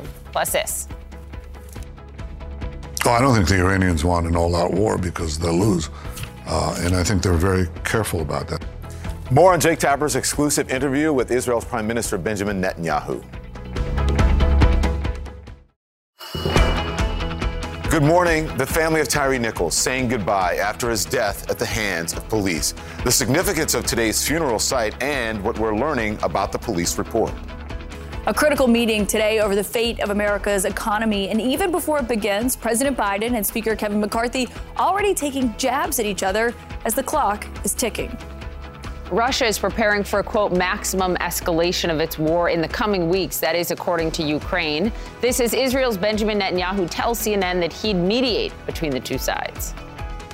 And I know that a lot of people want to create this narrative that I faked my way to Congress, which is absolutely, categorically false. I've worked hard. I've built ground up a career. Except George Santos did fake his way to Congress, and he did not build a career that he claimed. I would not run if President Trump ran. Well, things have changed. The first challenger out of the gate to former President Trump seems to be one of his own former top officials. What is Nikki Haley's place in the 2024 race? CNN This Morning starts right now.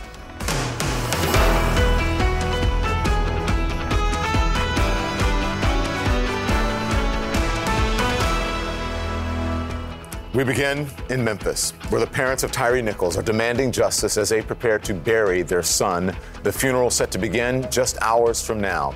We're looking at live pictures now. This is from Memphis, a church where the service will be held. The nation's still reeling from a horrific video of police officers beating and kicking him. And there's new developments this morning to tell you about. CNN has obtained the initial police report, which was much different from what we saw on that video. CNN has also learned the city of Memphis is preparing to release even more videos. Civil rights leaders, the Vice President Kamala Harris, set to attend Tyre Nichols' funeral. Last night, Tyre's family spoke at the same sanctuary where the Reverend Dr. Martin Luther King Jr. gave his final mountaintop speech on the eve of his assassination in Memphis.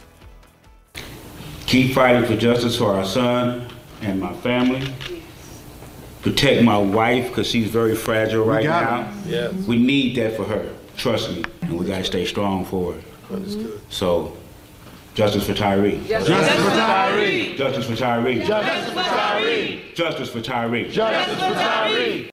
To begin our coverage this hour, we bring in Shimon Prokopes, who's been on the ground in Memphis. Shimon, good morning to you. The funeral, they're getting set just hours from now, but this story is still developing. Right. There are still more administrative charges to come to the officers, according to the Memphis police. There's still more video. The city yesterday telling us that they're going to be releasing more video in connection to their investigations once the administrative part of this is done. So we're going to see a lot more. A lot more is going to come. Look, the bottom line, what we're also learning is that the initial police report does not reflect what actually happened, which almost begs the question, were they trying to cover this up in some way and give a false account, a false narrative of what happened here, painting themselves, the police, the officers as the victims. Even saying that at one point about one officer who's been charged with second-degree murder. Correct.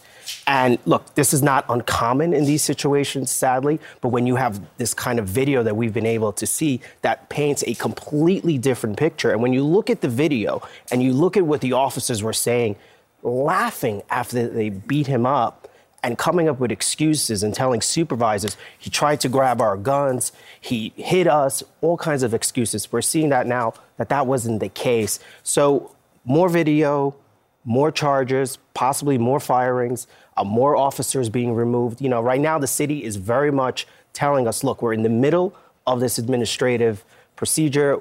They're asking for patience. They are promising transparency. We need them to officially release the initial police report so we can see for ourselves and the country can see exactly what the police wrote in that. They have yet to do that.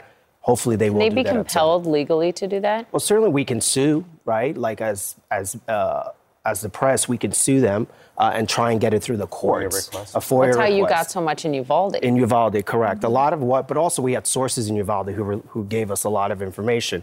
We don't have that here yet. But the city is trying to do a better job, trying to be transparent, they say. I think the one thing that I would think that I would want to see is the police chief stand up before a podium, have a press conference, and just take questions from the media. I know, Don, you interviewed her, which I thought was excellent and important to do, and we learned so much. But I think she still has more to do, and we need to hear more. Other members of the media want to ask questions to her. Correct. Yeah, and then we have the funeral today, and I think a lot of today is going to be about justice for Tyre, and I think we're going to hear a lot of that today.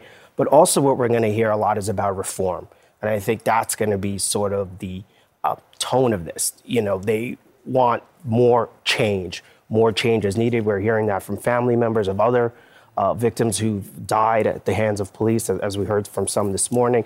So there's still obviously a lot more to come, but today's really going to be about justice for Tyre and reform. I think we're going to hear a lot about police reform and the needed changes.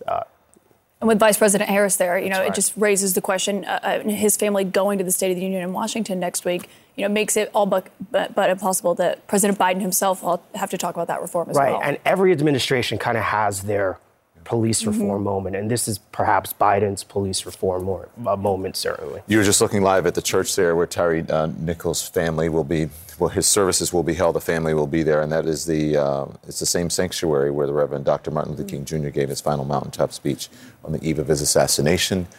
They spoke last night, and this is where now the funeral will be held in just hours, and we will be covering it.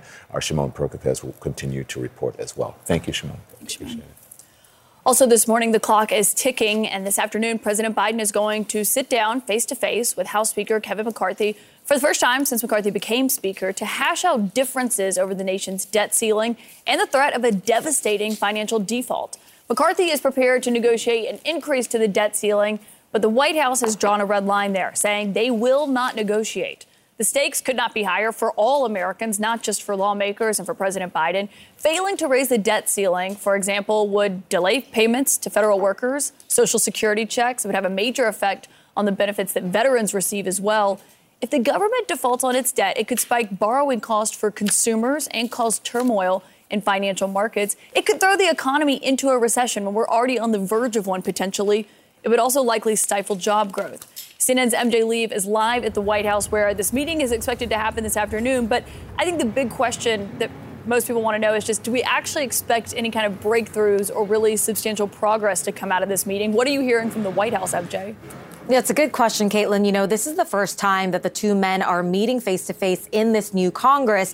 But it's hard to say whether we can really call this meeting a negotiation because the White House has been very emphatic and consistent in saying all along that when it comes to raising the debt ceiling, there is going to be no negotiation. There aren't going to be any concessions, whereas Speaker McCarthy very much wants to negotiate. He has been taking input from his colleagues. There are obviously members of his caucus who are really pressing him to get deep spending cuts in return for raising the debt ceiling. So this is all to say the two sides go into this meeting today very far apart. And I think we can expect that this afternoon is only going to be the opening salvo. And needless to say, the expectations are pretty low. And I think a problem, if you can call it that, is that they know that the deadline is June. And as you know very well, in Washington, a couple of months is actually a really long time for all sides to really drag their feet. Yeah, a few months, but still so much on the table to wait that long to come to an agreement. President Biden, MJ, was here in New York last night. He had a private reception with Democratic donors. He was pretty unsparing in his criticism of Kevin McCarthy. What did he say? Yeah, I thought this was a really interesting moment. President Biden at a fundraiser in Manhattan last night saying to donors that McCarthy, when he got the speakership, had to extract commitments from some of his colleagues that Biden said were just absolutely off the wall. And then there's a moment where he turns to Chuck Schumer and says to the New York senator, you know, Chuck, I can't imagine you making one of those commitments. So in other words, the president sort of signaling to McCarthy, yes, I know you are Speaker, but I also happen to know that you are a very compromised one at that. And Caitlin, that happens to be true, and it also happens to be an important dynamic in these talks.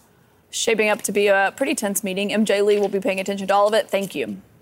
And coming up, we're going to talk to Republican Congressman and the House Majority Whip, who has a lot on the line here with this meeting, Tom Emmer, and the Democratic Whip in the Senate, Senator Dick Durbin. Israeli Prime Minister Benjamin Netanyahu says there is a formula for peace, but it does not prioritize direct negotiations with the Palestinians, at least not right now. The United States position, though, clearly remains in support of a two-state solution. Take a listen to what Netanyahu told our Jake Tapper about what he thinks is key to ending the Israeli-Palestinian conflict.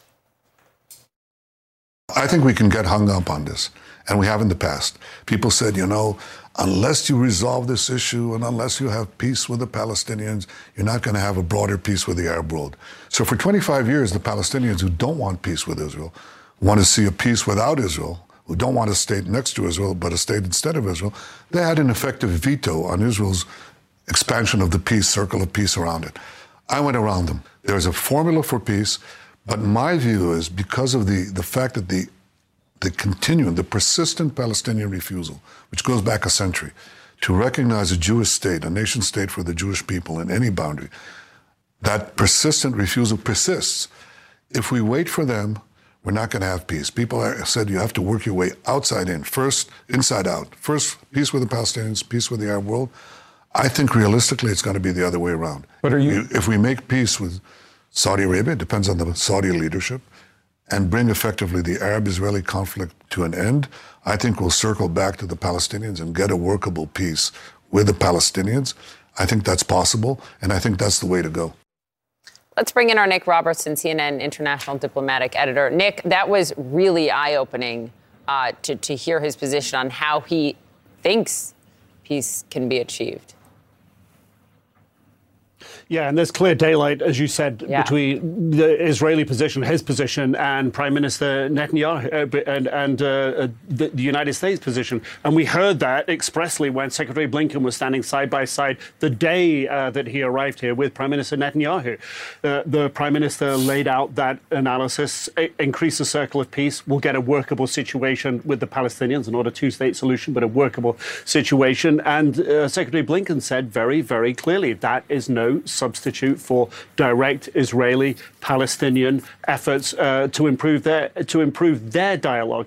And it's far from clear at the moment that Saudi Arabia would actually join Netanyahu's circle of peace. Why? Because they see themselves as this hugely important, the most powerful, pivotal Muslim nation in the world, and they don't want to give up that position to make a deal with Israel if the Israeli leader at the time, Netanyahu, right now cannot deliver what they want. They haven't fully articulated what they want, but the Saudis don't seem to be close to that. So there's a lot of daylight in this. And Jake did talk about that as the grand prize, right, for Netanyahu, normalizing relations with Saudi. Well, Nick, I want to talk now about that weekend drone attacks on this Iranian military plant, because the Wall Street Journal and the New York Times have cited unnamed officials claiming that Israel is responsible for that attack. CNN has not independently confirmed. The Prime Minister Netanyahu did deny it, right? He did not deny it, I should say, when he spoke to Jake. Listen to this. Did Israel carry out this strike in Iran over the weekend? I never talk about specific operations, with the exception, I think, of our raid on Iran's secret nuclear archive. And every time some explosion takes place in the Middle East, you know, Israel is blamed or given responsibility. Sometimes we are, sometimes we're not. But I will say that you're right, there is an overriding mission that I have. And I came back and ran in these elections and was elected for the sixth time, because I have three overriding goals. One is to thwart Iran's nuclear ambitions. The second is to expand the peace dramatically, to end the Arab-Israeli conflict as a lead-in to ending the Israeli-Palestinian conflict. And the third is to further boost Israel's incredible economy. But the first is first. The first is Iran. And I will only say this, that I will do everything in my power as Israel's prime minister to prevent Iran from getting a nuclear arsenal that is expressly directed at annihilating us. And they also say not only death to Israel, but death to America. How does that answer play in Iran? That's not going to play very well, because Iranians are clearly going to take it as an implicit threat that if they try to breach anything that Israel considers dangerous, that there's the potential of attack. They are aware of that, but this will heighten those fears and anxieties. This drone attack, a new type of attack, and the Iranians themselves are going to know how plausible and possible it is to use that same technique at other locations. So this is a real live threat. How they respond, this is going to be very, very interesting, because they have the possibility to escalate, and not directly on Israel themselves, but through the proxies in the region, through Hezbollah in Lebanon, through proxies, let's say, stoking tensions out of Yemen or across the border in Syria from Israel. They have a multiple of ways of stoking this fire. Yeah, and also interesting how he brought up Iran supplying Russia with drones that are being used in Ukraine. Nick Robertson, thank you so much. Thanks, Nick. Any minute now, the Florida College Board is set to release the detailed outline for an AP African American Studies course that was thrust into the national spotlight after Governor Ron DeSantis banned it from high schools. He claimed the class imposed a, quote, political bias. Meantime, DeSantis says that he plans to ban state universities from funding diversity, equity, and inclusion initiatives, calling them discriminatory. Leila Santiago in Miami for us this morning. Good morning to you, Leila. What can you tell us about this AP African American course?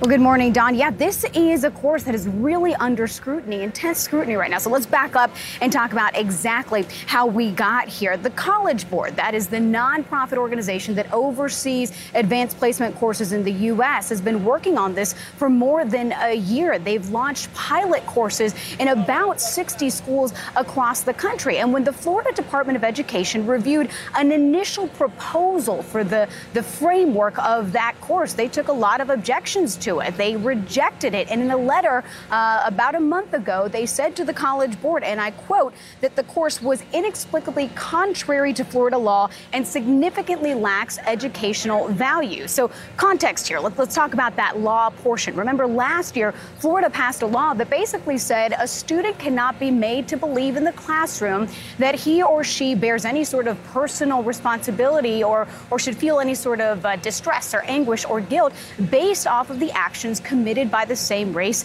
in the past. So that speaks to some of the objections that the Florida Department of Education commissioner listed off when asked about why they rejected the course. So let's look at those objections. They include in the list the mention of queer theory, the movement of Black Lives, reparations, among others. But again, this is based off of initial review from framework that was proposed a year ago, February 2022. It was dated. And I spoke to the co-chair of the development committee for this course, and he says today in the official coursework, you should expect revisions. That is part of the typical process for AP courses. But those revisions, he said, are based off of feedback from students, from teachers, from experts engaged in the pilot program, not politicians. He also emphasized that this is an AP course on African American studies, not African American history, which means it is an interdisciplinary look that is a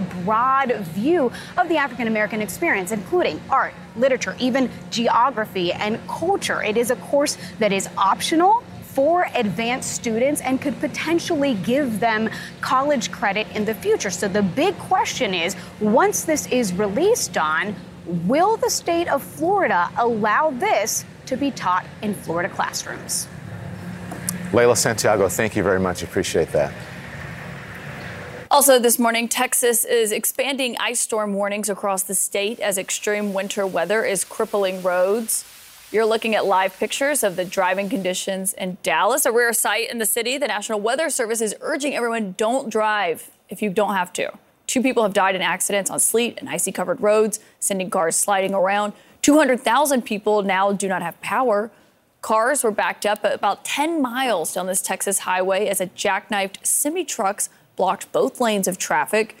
Also in Oklahoma, icy roads have caused this truck driver to lose control. Luckily, he was not injured thanks to the cable barriers pulling him out of oncoming traffic. Also, we have some breaking news that Caitlin is going to report right now. Caitlin, you want to tell us about this? Or you just discovered? Not reporting that I'm getting from sources I should know. I'm just reading it on Twitter. But in addition to what we're talking about, there with the weather, we were talking about sports updates this morning and what we're getting to. Tom Brady has just announced he's actually finally fully retiring. He just posted a video on Twitter a few moments ago confirming, saying, quote, I am retiring for good. Do we have video of that, guys, in the control room? Let's listen. Good morning, guys. Great. I'll get to the point right away. I'm retiring for good.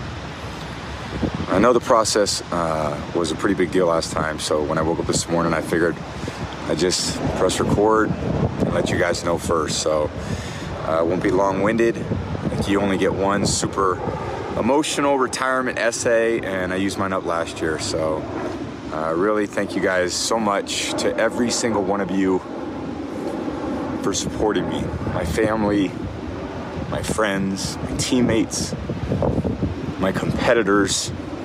I could go on forever. There's too many. Thank you guys for allowing me to live my absolute dream. I wouldn't change a thing. Love you all. Yeah, he said he had one. This is 2, right? Remember last time he said he was going to retire and then he came back? That was, and yeah.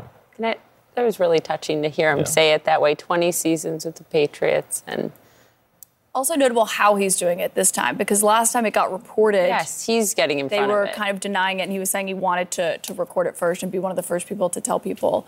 I know John Berman's going to be heartbroken. I was just saying, where's Berman? Yeah, but it's, I mean, it's amazing. We were, you know, we were talking about what an amazing athlete LeBron is as he was coming up on that scoring achievement last night when we were at the game. Tom Brady, I mean, has so many records of his own, has been such a force. But there was also consternation from, even within his family, that he admitted that his wife, right, wanting him to retire, and that did not happen. And then, quite honestly, didn't have the season that he thought. He looked really good season comparatively to anyone, but didn't have the season that he thought he was going to have. But at a certain point, one realizes what's important, and even, you know, the great Tom Brady realizes that he's gotten to a point physically and emotionally and with his life that it's time for him to move on. It'll be interesting to hear from him in the days and weeks ahead what led to this decision, right? But back in 2000, I think it was, I was just looking that he was drafted 199. Yeah. And look how he went to prove to everyone that he was the best. Yeah. Our Tom Brady expert on the phone. John Berman, what say you about this breaking news, sir? Good morning. I think Poppy Harlow is so smart. When she refers to Tom Brady as the best, she's just dead on right. All for you, Berman. I'm so impressed. You've been listening to me all these years.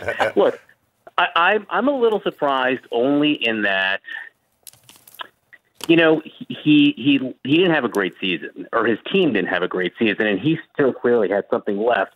So I thought he might play just to prove something. But I guess what else do you have to prove when you're Tom Brady, when you've won 7 Super Bowls already? I guess he just wants to move on. He's got some multi-multi-billion-dollar broadcasting deal, so you're not going to need to take up a collection for him, is what I'm saying. You know, he's going to do just fine. But, you know, I do wonder if he regrets this last season. He had not a great season on the field, not a great, you know, we're never going to know what happened in his marriage, whether or not it was going back that broke it up, or maybe he went back because it wasn't great. He just wanted to get away from it all, which would be understandable if that were the case, too. John, can I ask you something? Because as we're I've watched him closely, right, when even like relief quarterbacks come in and they have a better game than him or they beat him, and then I watch him on the sidelines, and it wasn't like the same Tom Brady, the confidence that you see. And I mean, quite honestly, looking defeated. Did you notice that? Because I would just watch him in these games, and it's like, I wonder if he's regretting this last season. Well, I think he was frustrated, but see, I disagree in that there weren't that many quarterbacks who played better than he played. He still played really well. He was still a top, 5 to 10 quarterback in the league. It's just he didn't have the guys around him. It wasn't all going great, and for a guy who over the course of his career has only won basically everything, it's really frustrating. So it's one of the things you listen to Tom Brady, and it's one of these dilemmas or conundrums about competition, is you always got the sense that he got more pain out of losing than he got joy out of winning. And that's a problem, I think, for a lot of athletes, for a lot of people in a lot of different professions. But if he could just step back and take stock of what he's accomplished, I think he would be rather pleased. On February 1st, 2023, at 8:20 in the morning, lots of folks will remember where they were when Tom Brady officially retired again. Our Andy Scholes, I'm sure. Oh, yeah. Hey, Don. Can you hear me? Yes, I can hear you. You're on the air, sir. Caller, you're on the air. I was just at my computer just now scrolling through, and I saw Tom Brady popping up, and I was like, oh my goodness, is this it? And it was, and it was kind of, you know, this is the end of the roller coaster. It looks like, you know, last season we went through. He retired. He thought about it. He came back, and you guys just kind of discussed it. It was not the season I imagined he was coming back for. The Bucs struggled, you know, much of the way through. Didn't even have a winning record, and you kind of hit it there, Don. You know, Brady didn't really look like himself this year. He kind of looked like he didn't want to get hit anymore. We weren't used to seeing him losing so many games. He lost more games this year than he had lost since I think it was high school or something like that. So but it's definitely a sad day for football fans, guys, because Tom Brady gave us so many incredible moments over the years. All of the Super Bowl appearances, all of the comebacks. You know, I like to say there's never going to be an athlete like Tom Brady, because he started off as the biggest underdog there is, a sixth-round pick, you know, pick 199, a guy that was expected to do nothing, and then he turned into the greatest champion in NFL history, and one of the greatest champions, you know, we've ever witnessed in sports, winning 7 Super Bowls, something that is likely never going to be done again. So certainly a sad day for all of us sports fans. I mean, he has every major record. He holds all of them. I mean, it's just, like, incredible. Yeah. And the impact that this will have. You know, when people talk about him retiring, it's so hard for these athletes to walk away from the game. I mean, this is all they've ever known. He talked about the impact of that. People close to him talked about it. Do you have any, I mean, as we're thinking about, like, looking back at his career, what's going to stand out to you the most? Like, what, any games, any plays, Andy, that you'll never forget? Well, so I got to be there for 3 of his Super Bowl wins, and I tell you what, I'll never forget when he was down 28-3 to the Falcons in Houston in that Super Bowl. And, you know, things started to happen. They started to make a little bit of a comeback. And in your head, you're like, it's Tom Brady. He's going to actually do this. And so that's a game I'll definitely never forget looking back on. But it's all the moments, right? Like, so think about it. Tom Brady has been in the NFL for 23 years. I mean, there is a lot of NFL fans that don't even know an NFL without Tom Brady. Think about that. So it's going to be, moving forward, you know, it's going to be like, what do we do without him? Because he's given us so many moments over the years. And, you know, whenever he was on, you know, in a game and he was down, guys, you never wanted to turn it off because you knew he could bring the team back. And we even saw it this year in a couple of games. You know, even that Saints game, I think it was on Monday Night Football. They had no business winning. They were down 2 scores with like a minute and a half left. But Brady brought him back and won it. And I think that's something we're just always going to miss. It's the charisma and the magic that he brought to the game of football. You would have to bring up the Saints game. And that my mom is watching, who is visiting from Louisiana. I mean, come on. Hey, listen, our Carolyn Mano, remember we were just on a couple of months ago talking about this. And Carolyn said these high-performing athletes, it's really hard for them, Andy, to leave the game, to stop doing what they're doing, and all the attention. And, I mean, this is something that motivates you. It makes you get out of bed, right? This motivates people like that to get out of bed. Quick answer before the producers beat me up. Well, and, you know, that was something Brady really prided himself in, right? The TB12 method. Yeah. He was the one guy that could defeat Father Time. He's 45 years old, still playing at a very high level in the NFL. So I'm sure it was a tough decision, but he's got a nice gig waiting for him at Fox Sports. All right, thanks to the great John Berman, the great Andy Scholes, talking about the great Tom Brady. With my great co-anchors, Poppy and Caitlin here. Thank you very much. Thank you, guys. All right, we're going to have more straight ahead on this. Plus, everyone is watching today's meeting between President Biden and House Speaker Kevin McCarthy at the White House. Up next, we're going to talk to Republican Congressman and House Majority Whip Tom Emmer. Caitlin's going to do that about what we can expect from this meeting happening today. More CNN This Morning to come after the break.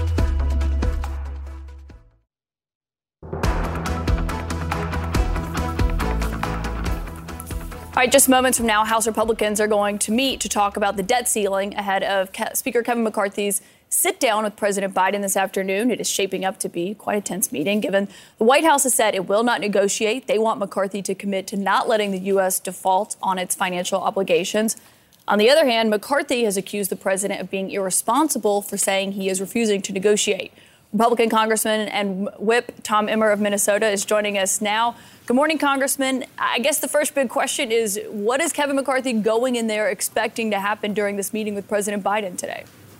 Well, it's great to be with you, Caitlin. I think, first off, you correctly set where the parties were probably a week ago, with the president saying there would be no negotiation and McCarthy saying, look, we got to be able to talk about reasonable stuff, sensible stuff, responsible stuff when it comes to what we're going to do with the debt ceiling.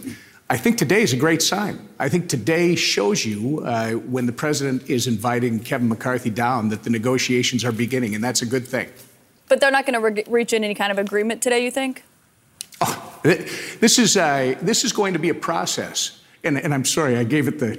No, I doubt there's going to be any agreement. This is a get-to-know-you, I would say, meeting where they're going to sit down and talk about their mutual goals, their concerns. I think Kevin McCarthy will reassure the president there will be no default. He will reassure the president that Social Security and Medicare are off the table. That's not going to be discussed. But certainly, as I expect he will tell the president, as he's told others over the last few weeks, you can't tell the American people there is no waste in our spending, government spending, that we shouldn't be looking at. So I think it'll be a good first meeting, Caitlin, where the two leaders will sit down and have a good conversation, which hopefully, as we proceed, will lead to some type of resolution that's in the best interest of the American people. If Social Security and Medicare are off the table, as you just said, where do Republicans want to cut spending? That's going to be part of the dance. You talk about cut spending. How about spending reforms? I think people are going to have to look at how this budget is built over the next 10-year period and talk about where those efficiencies are, where the waste is, the things that can be done from a legislative standpoint and with the White House to make sure that the budget that we're doing going forward is responsible, it's reasonable, and it's sensible for the American people so that we're not mortgaging our children and grandchildren's future. Congressman, you've said Republicans will not impact defense spending. You said we aren't cutting defense. We assured appropriators and asked our House Armed Services Committee that's not what we're doing. Are you saying there will be no cuts to defense spending?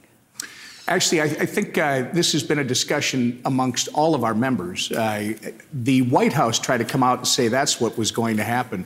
Again, everybody's going to be looking at efficiencies. Everybody's going to look at bringing these different budgets into the 21st century, Caitlin.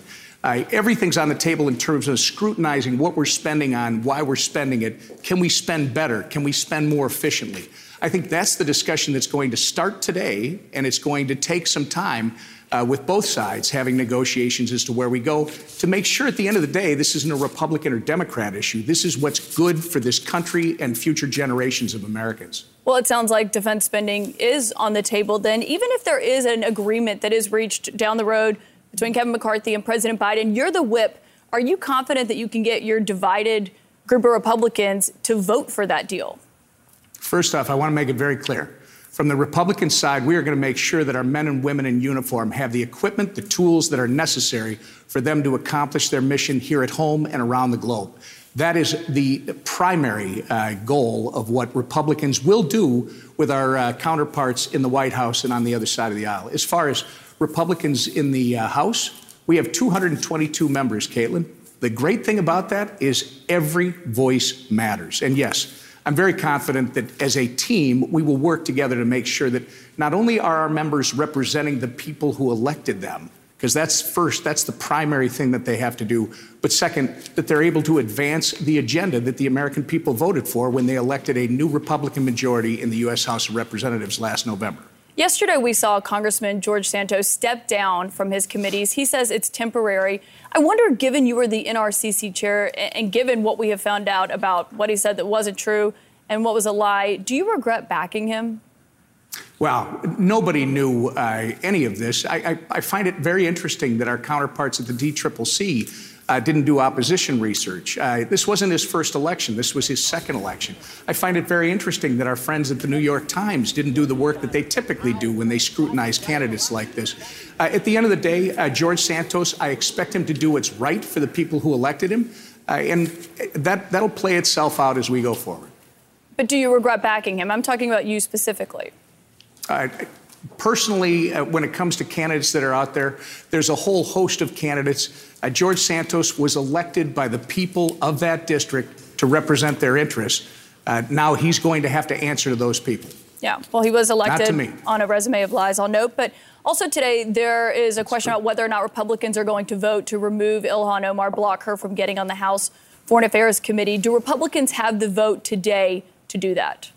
Yeah, I believe that's going to happen. I mean, Ms. Omar has proven that she should not be on this committee. And the important thing to note, Caitlin, is there's a process in place where Ms. Omar will be able to present her case to the Rules Committee first in a very public forum.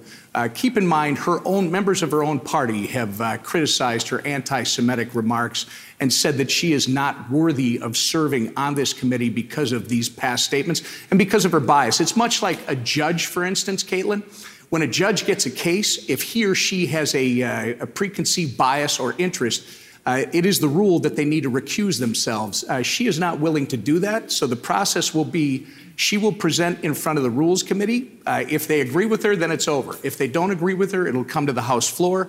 She will be able to debate to the entire assembly of members her case, and then there will be a vote. And if she loses that vote, she will be prevented from being seated on the Foreign Affairs Committee. She'll be able to be on any other committee in Congress, but she won't be able to be on that one. And just so everybody's clear, if that happens, she still has an appeals process after that, where she can appeal the decision to the House Ethics Committee. Well, I do want to note, based on, since you referenced her past comments, she has clarified those. She has apologized for those. When this was a topic of conversation, she actually invoked your name on Twitter the other day, saying Whip Tom Emmer once said Jewish donors essentially bought control of Congress, that you never apologized. She's referencing a letter you sent as the chair of the NRCC when you referenced billionaires George Soros, Tom Steyer, and Michael Bloomberg. You said, quote, these left-wing radicals essentially bought control of Congress.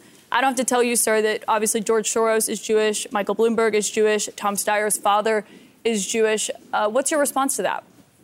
Well, Ilhan, I will put my reputation and credibility up against Ms. Omar's any day of the week. You say that she's apologized. In fact, she has said very publicly that she does not apologize for making her anti-Semitic remarks. And as for what she's pointing out, this is exactly what they do when they do not have the facts or the law on their side. All they do is try to distract with things that are completely unrelated and not accurate. So that would be my response. But given that you named those three individuals, do you feel like that's a sign that every lawmaker should be careful about their language and their insinuations? Again, the issue today before the House is going to be about a member who, since she has been in Congress, has attacked American allies, has attacked America. She has made statements that the United States has committed terrorist acts. That's what the issue is before the House today. I understand, Congressman. Ms. Omar has to explain to her fellow colleagues why it is that she would make those comments and how she is then qualified to actually make decisions when it comes to foreign affairs and our relationships with countries around the globe. That'll be the issue today. I understand that, Congressman, and those are definitely questions that we have asked of Ilhan Omar previously. Our reporters on Capitol Hill, anchors here in Washington. But I'm asking about your comments specifically. Yeah, I always watch what I'm saying. I always respect everybody around me. But there's nothing wrong with Ms. Omar's free speech again. We don't have to like what she's saying. She can say whatever she wants. The key here is that when it comes to sitting on this committee, Caitlin, those remarks and her behavior in the past, her actions, quite frankly, disqualify her from serving on that committee, which is completely different than what you're asking me. All right, Congressman Tom Emmer, you say that Republicans have the votes to make sure she's not on that committee. We'll wait for that vote today. Thank you for joining us this morning ahead of these important talks happening at the White House. Thank you, Caitlin. More on the breaking news this morning. Tom Brady is retiring. This time he says it's for good. And Ozzy Osbourne making a major announcement about his future. We'll tell you what it is.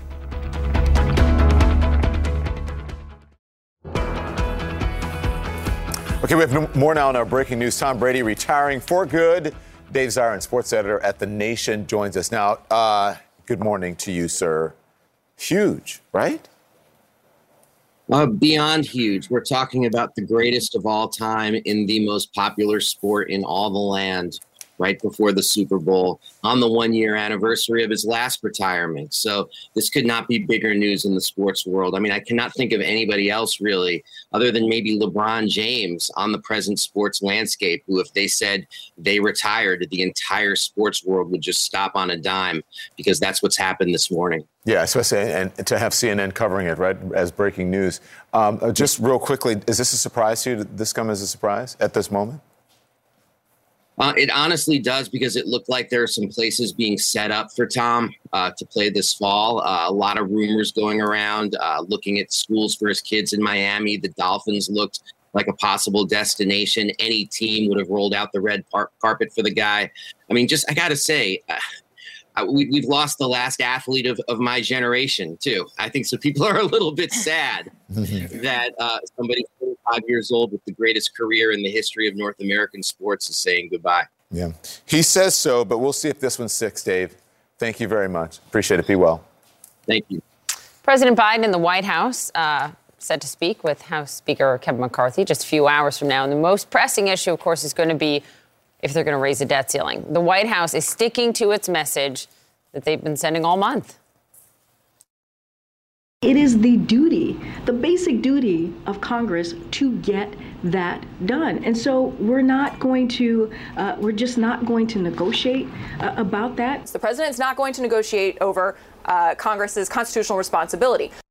That was the White House just yesterday. Joining us now, Democratic Senator Dick Durbin of Illinois. He's the Democratic whip and the chair of the Senate Judiciary Committee. Good morning, sir.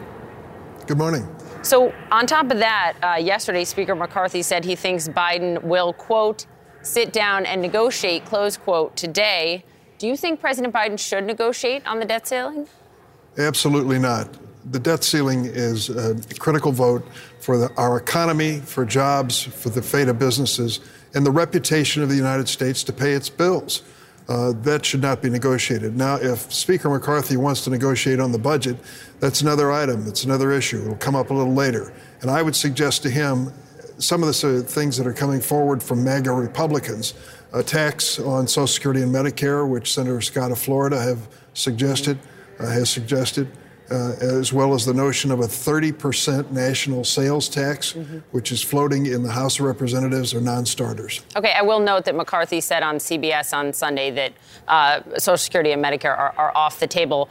But let me ask you this, because you'll remember well that it was then Vice President Biden in 2011 in the White House leading the negotiations with then Speaker Boehner. But this is a very different time, and this is a very different Congress with different rules now with McCarthy in. Do you think it is more likely that we'll see a default than it was when we came to the brink in 2011?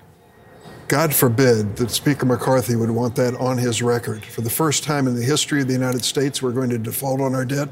Watch what happens to interest rates if he has his way. This default would be disastrous in terms of new home purchases and the value of homes, businesses and jobs. We're going to find ourselves in a spin into a recession if McCarthy follows through. It sounds to me like, tell me if I'm wrong, you are more worried about a default than you were then. Are you? Well, look, 15 roll calls later, I wonder if the House of Representatives is in a position to do the responsible thing. 3 times during the Trump presidency, we had bipartisan votes to extend the debt ceiling. There was no game playing here. At a time when President Trump was increasing the national debt accumulated over 230 years by 25%. Yep. So the debt was going up. We were asked to extend the debt ceiling. We did the responsible thing. We should do it again. I understand the debt did go up $8 trillion under Trump. I just want to note for viewers, a lot of that was because of COVID stimulus. And people misunderstand, I think, what you rightly point out, which is that a budget is about future spending and the debt ceiling is about promises already made. But on future spending, I think you'd agree that there is some waste in government. What cuts do you think Democrats should consider? Listen, we should always consider eliminating waste, fraud, and abuse, but let's not make a mistake. Under the Biden administration, we've been reducing the national debt. When we passed the Inflation Reduction Act, which gave the $35 a month insulin, for example, and addressed a lot of issues, the cost of health care for seniors, we reduced the deficit with that as well. So we've been doing responsible things. The conversation should continue. Yeah. But don't hold the economy and reputation of the United States hostage by saying the debt ceiling is somehow involved in this. A lot of that direct impact we've seen in terms of decrease in spending has been because some of that stimulus for COVID has ended. But you didn't name any specific thing that you think Democrats should consider cutting. Can you give me some specifics? I've been in the House, and let me just add, you failed to mention, and I'm not holding it against you, that under the Trump administration, there was also the $2 trillion tax break for the wealthiest Americans and corporations. Of course, the 2017 tax cuts. Please include that in the Trump record as well. In terms of going forward, that's another point I want to make. When we're talking about revenue that we can bring in to reduce the deficit by asking the wealthiest among us and corporations that are escaping tax responsibility to do their fair share, that has to be part of the conversation as well. This notion that we're just going to have no alternative but to cut basic programs for veterans or for people in low-income situations, that, to me, is a false choice. One final question before we move on to police reform, which I know is a personal priority for you, Senator. You introduced last year the Debt Ceiling Reform Act, and that would essentially kick this responsibility from Congress to the Treasury Secretary, so essentially to one unelected individual. Why should that be taken out of the hands of Congress, noting that Congress has taken us to the brink before and it can be disastrous for the economy? I mean, isn't that why you guys are elected, to do this hard stuff? Well, of course that's true. But the fact is there's been political gamesmanship when it comes to our debt ceiling over the last 20 or so years, and we've got to bring this to an end. We shouldn't put the economy of the United States in peril because we're in the midst of preparing for a presidential campaign. And my belief, and others share it, is that saying to Congress, you can disagree with the president on extending the debt ceiling, but you have to do it with an extraordinary vote. I think that lets us come out on the record on this issue without jeopardizing the economy. So, Senator, let's move to police reform, because you have said recently that your colleagues, Senator Lindsey Graham, Senators Cory Booker, Tim Scott, are ready to work on this again after the death of Tyre Nichols. This has been a personal priority for you. But listen to what House Judiciary Chairman Jim Jordan said just a few days ago on this. Well, I don't know that there's any law that can stop that evil that we saw. That is just, I mean, just difficult to watch. What strikes me is just the lack of respect for human life. So I don't know that any law, any training, any reform is going to change. You know, this man was handcuffed. They continued to beat him. Given that you're going to need House Republicans to get something done on a national level, is it a futile effort? Listen, I agree with Chairman Jordan in terms of what happened, sadly, to Tyre Nichols. It was indefensible, reprehensible. There's just no excuse for it. And I also agree with the premise that we cannot mandate virtue by law. That just isn't going to happen. But still, we should take an honest look at policing in America today and acknowledge the obvious. We all want someone to answer that 911 call who is a trained professional, will keep us safe. Secondly, we know by video camera evidence that things are happening in policing which are just absolutely indefensible in America. And third, there are things we can do to step forward for screening future police, monitoring those who are in service in law enforcement, and making certain that we have standards of conduct that are acknowledged to be sensible. The things we've seen, the evidence we've seen, the videotape is just a reminder that we cannot stand by and let this go without having a purpose and a course of action ourselves. So the effort will continue. Senator Dick Durbin, thank you for all the time this morning. Thank you. The Rock and Roll Hall of Fame, one step closer to revealing its new 2023 class. We're going to tell you who some of the nominees are. That's next.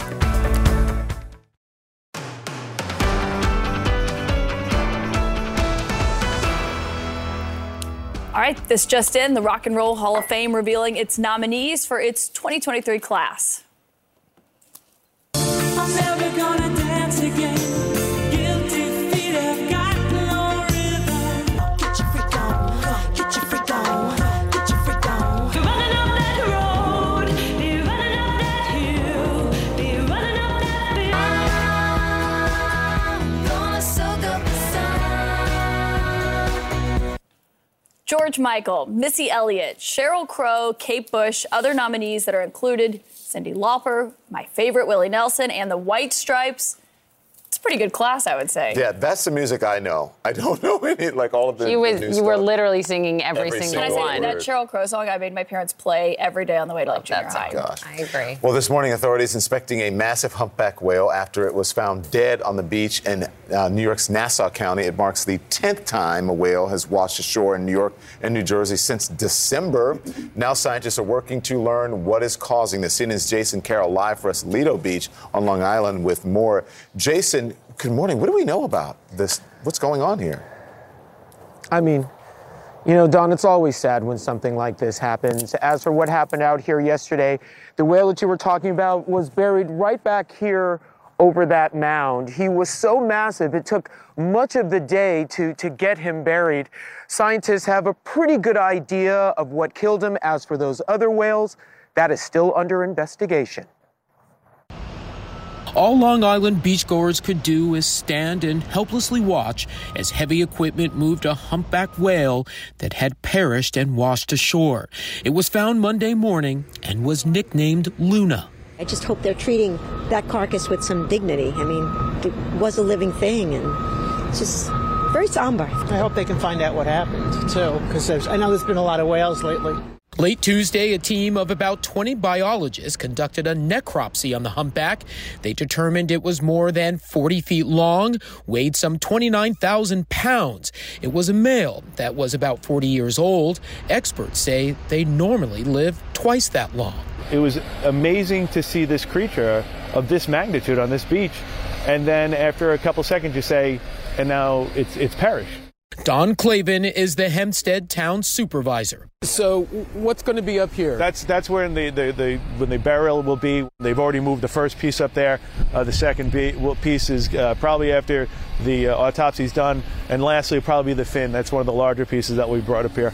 It's not the first or the second case of a beach whale along New York, New Jersey's coast as of late. According to the National Oceanic Atmospheric Administration, some 10 whales have beached themselves since last December. In this case, NOAA released a statement saying preliminary findings indicate that a vessel strike is the likely cause of death. However, we will know more once the results of the samples become available. In the past, NOAA has concluded that vessel strikes and climate change represent some of the leading threats to humpback whales, though some lawmakers and environmental groups question if offshore wind farm development could also be playing a role. I really do believe you don't destroy the environment to save the environment. Facts matter. And if we don't have the facts, let's go about trying to find out how to get them. But NOAA disputes a connection, saying there have been elevated humpback deaths along the Atlantic coast since 2016, before much offshore and wind farm development took place. NOAA is a science-based agency, and so we really go by the facts and the evidence. And right now, there is no evidence to suggest that there is offshore wind activity that is linked to any of these whale deaths. As for Luna, he was buried not far from where he washed ashore. And Don, one thing that both scientists and environmentalists can agree on, they want to get to the bottom of what's been killing all the humpback whales out here. Don? Excellent report, Jason Carroll in West Lido Beach in New York. Thank you very much for that. Beautiful, beautiful animals, and they need to get to the bottom of it. Why it's happening. Yeah. All right, so thank you, everyone, for joining us. We appreciate it. We're going to see you tomorrow. The breaking news, remember, Tom Brady retiring for good. We'll see if it sticks. I'm sure they'll have more coming up right now on the CNN Newsroom.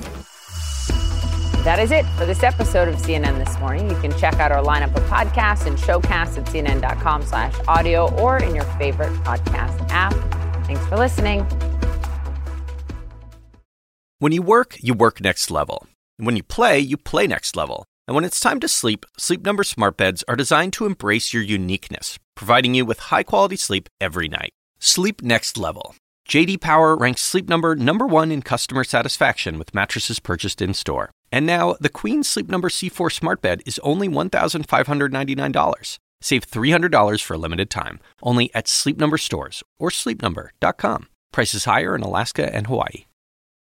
Quality sleep is essential, and that's why the Sleep Number smart bed is designed for your ever-evolving sleep needs. So you can choose what's right for you whenever you like. Need a bed that's firmer or softer on either side? Helps you sleep at a comfortable temperature. Quiets their snores. Sleep Number does that. Sleep better together. J.D. Power ranks Sleep Number #1 in customer satisfaction with mattresses purchased in-store. And now, save 50% on Sleep Number limited edition smart beds for a limited time. For J.D. Power 2023 award information, visit jdpower.com/awards. Only at Sleep Number stores or sleepnumber.com.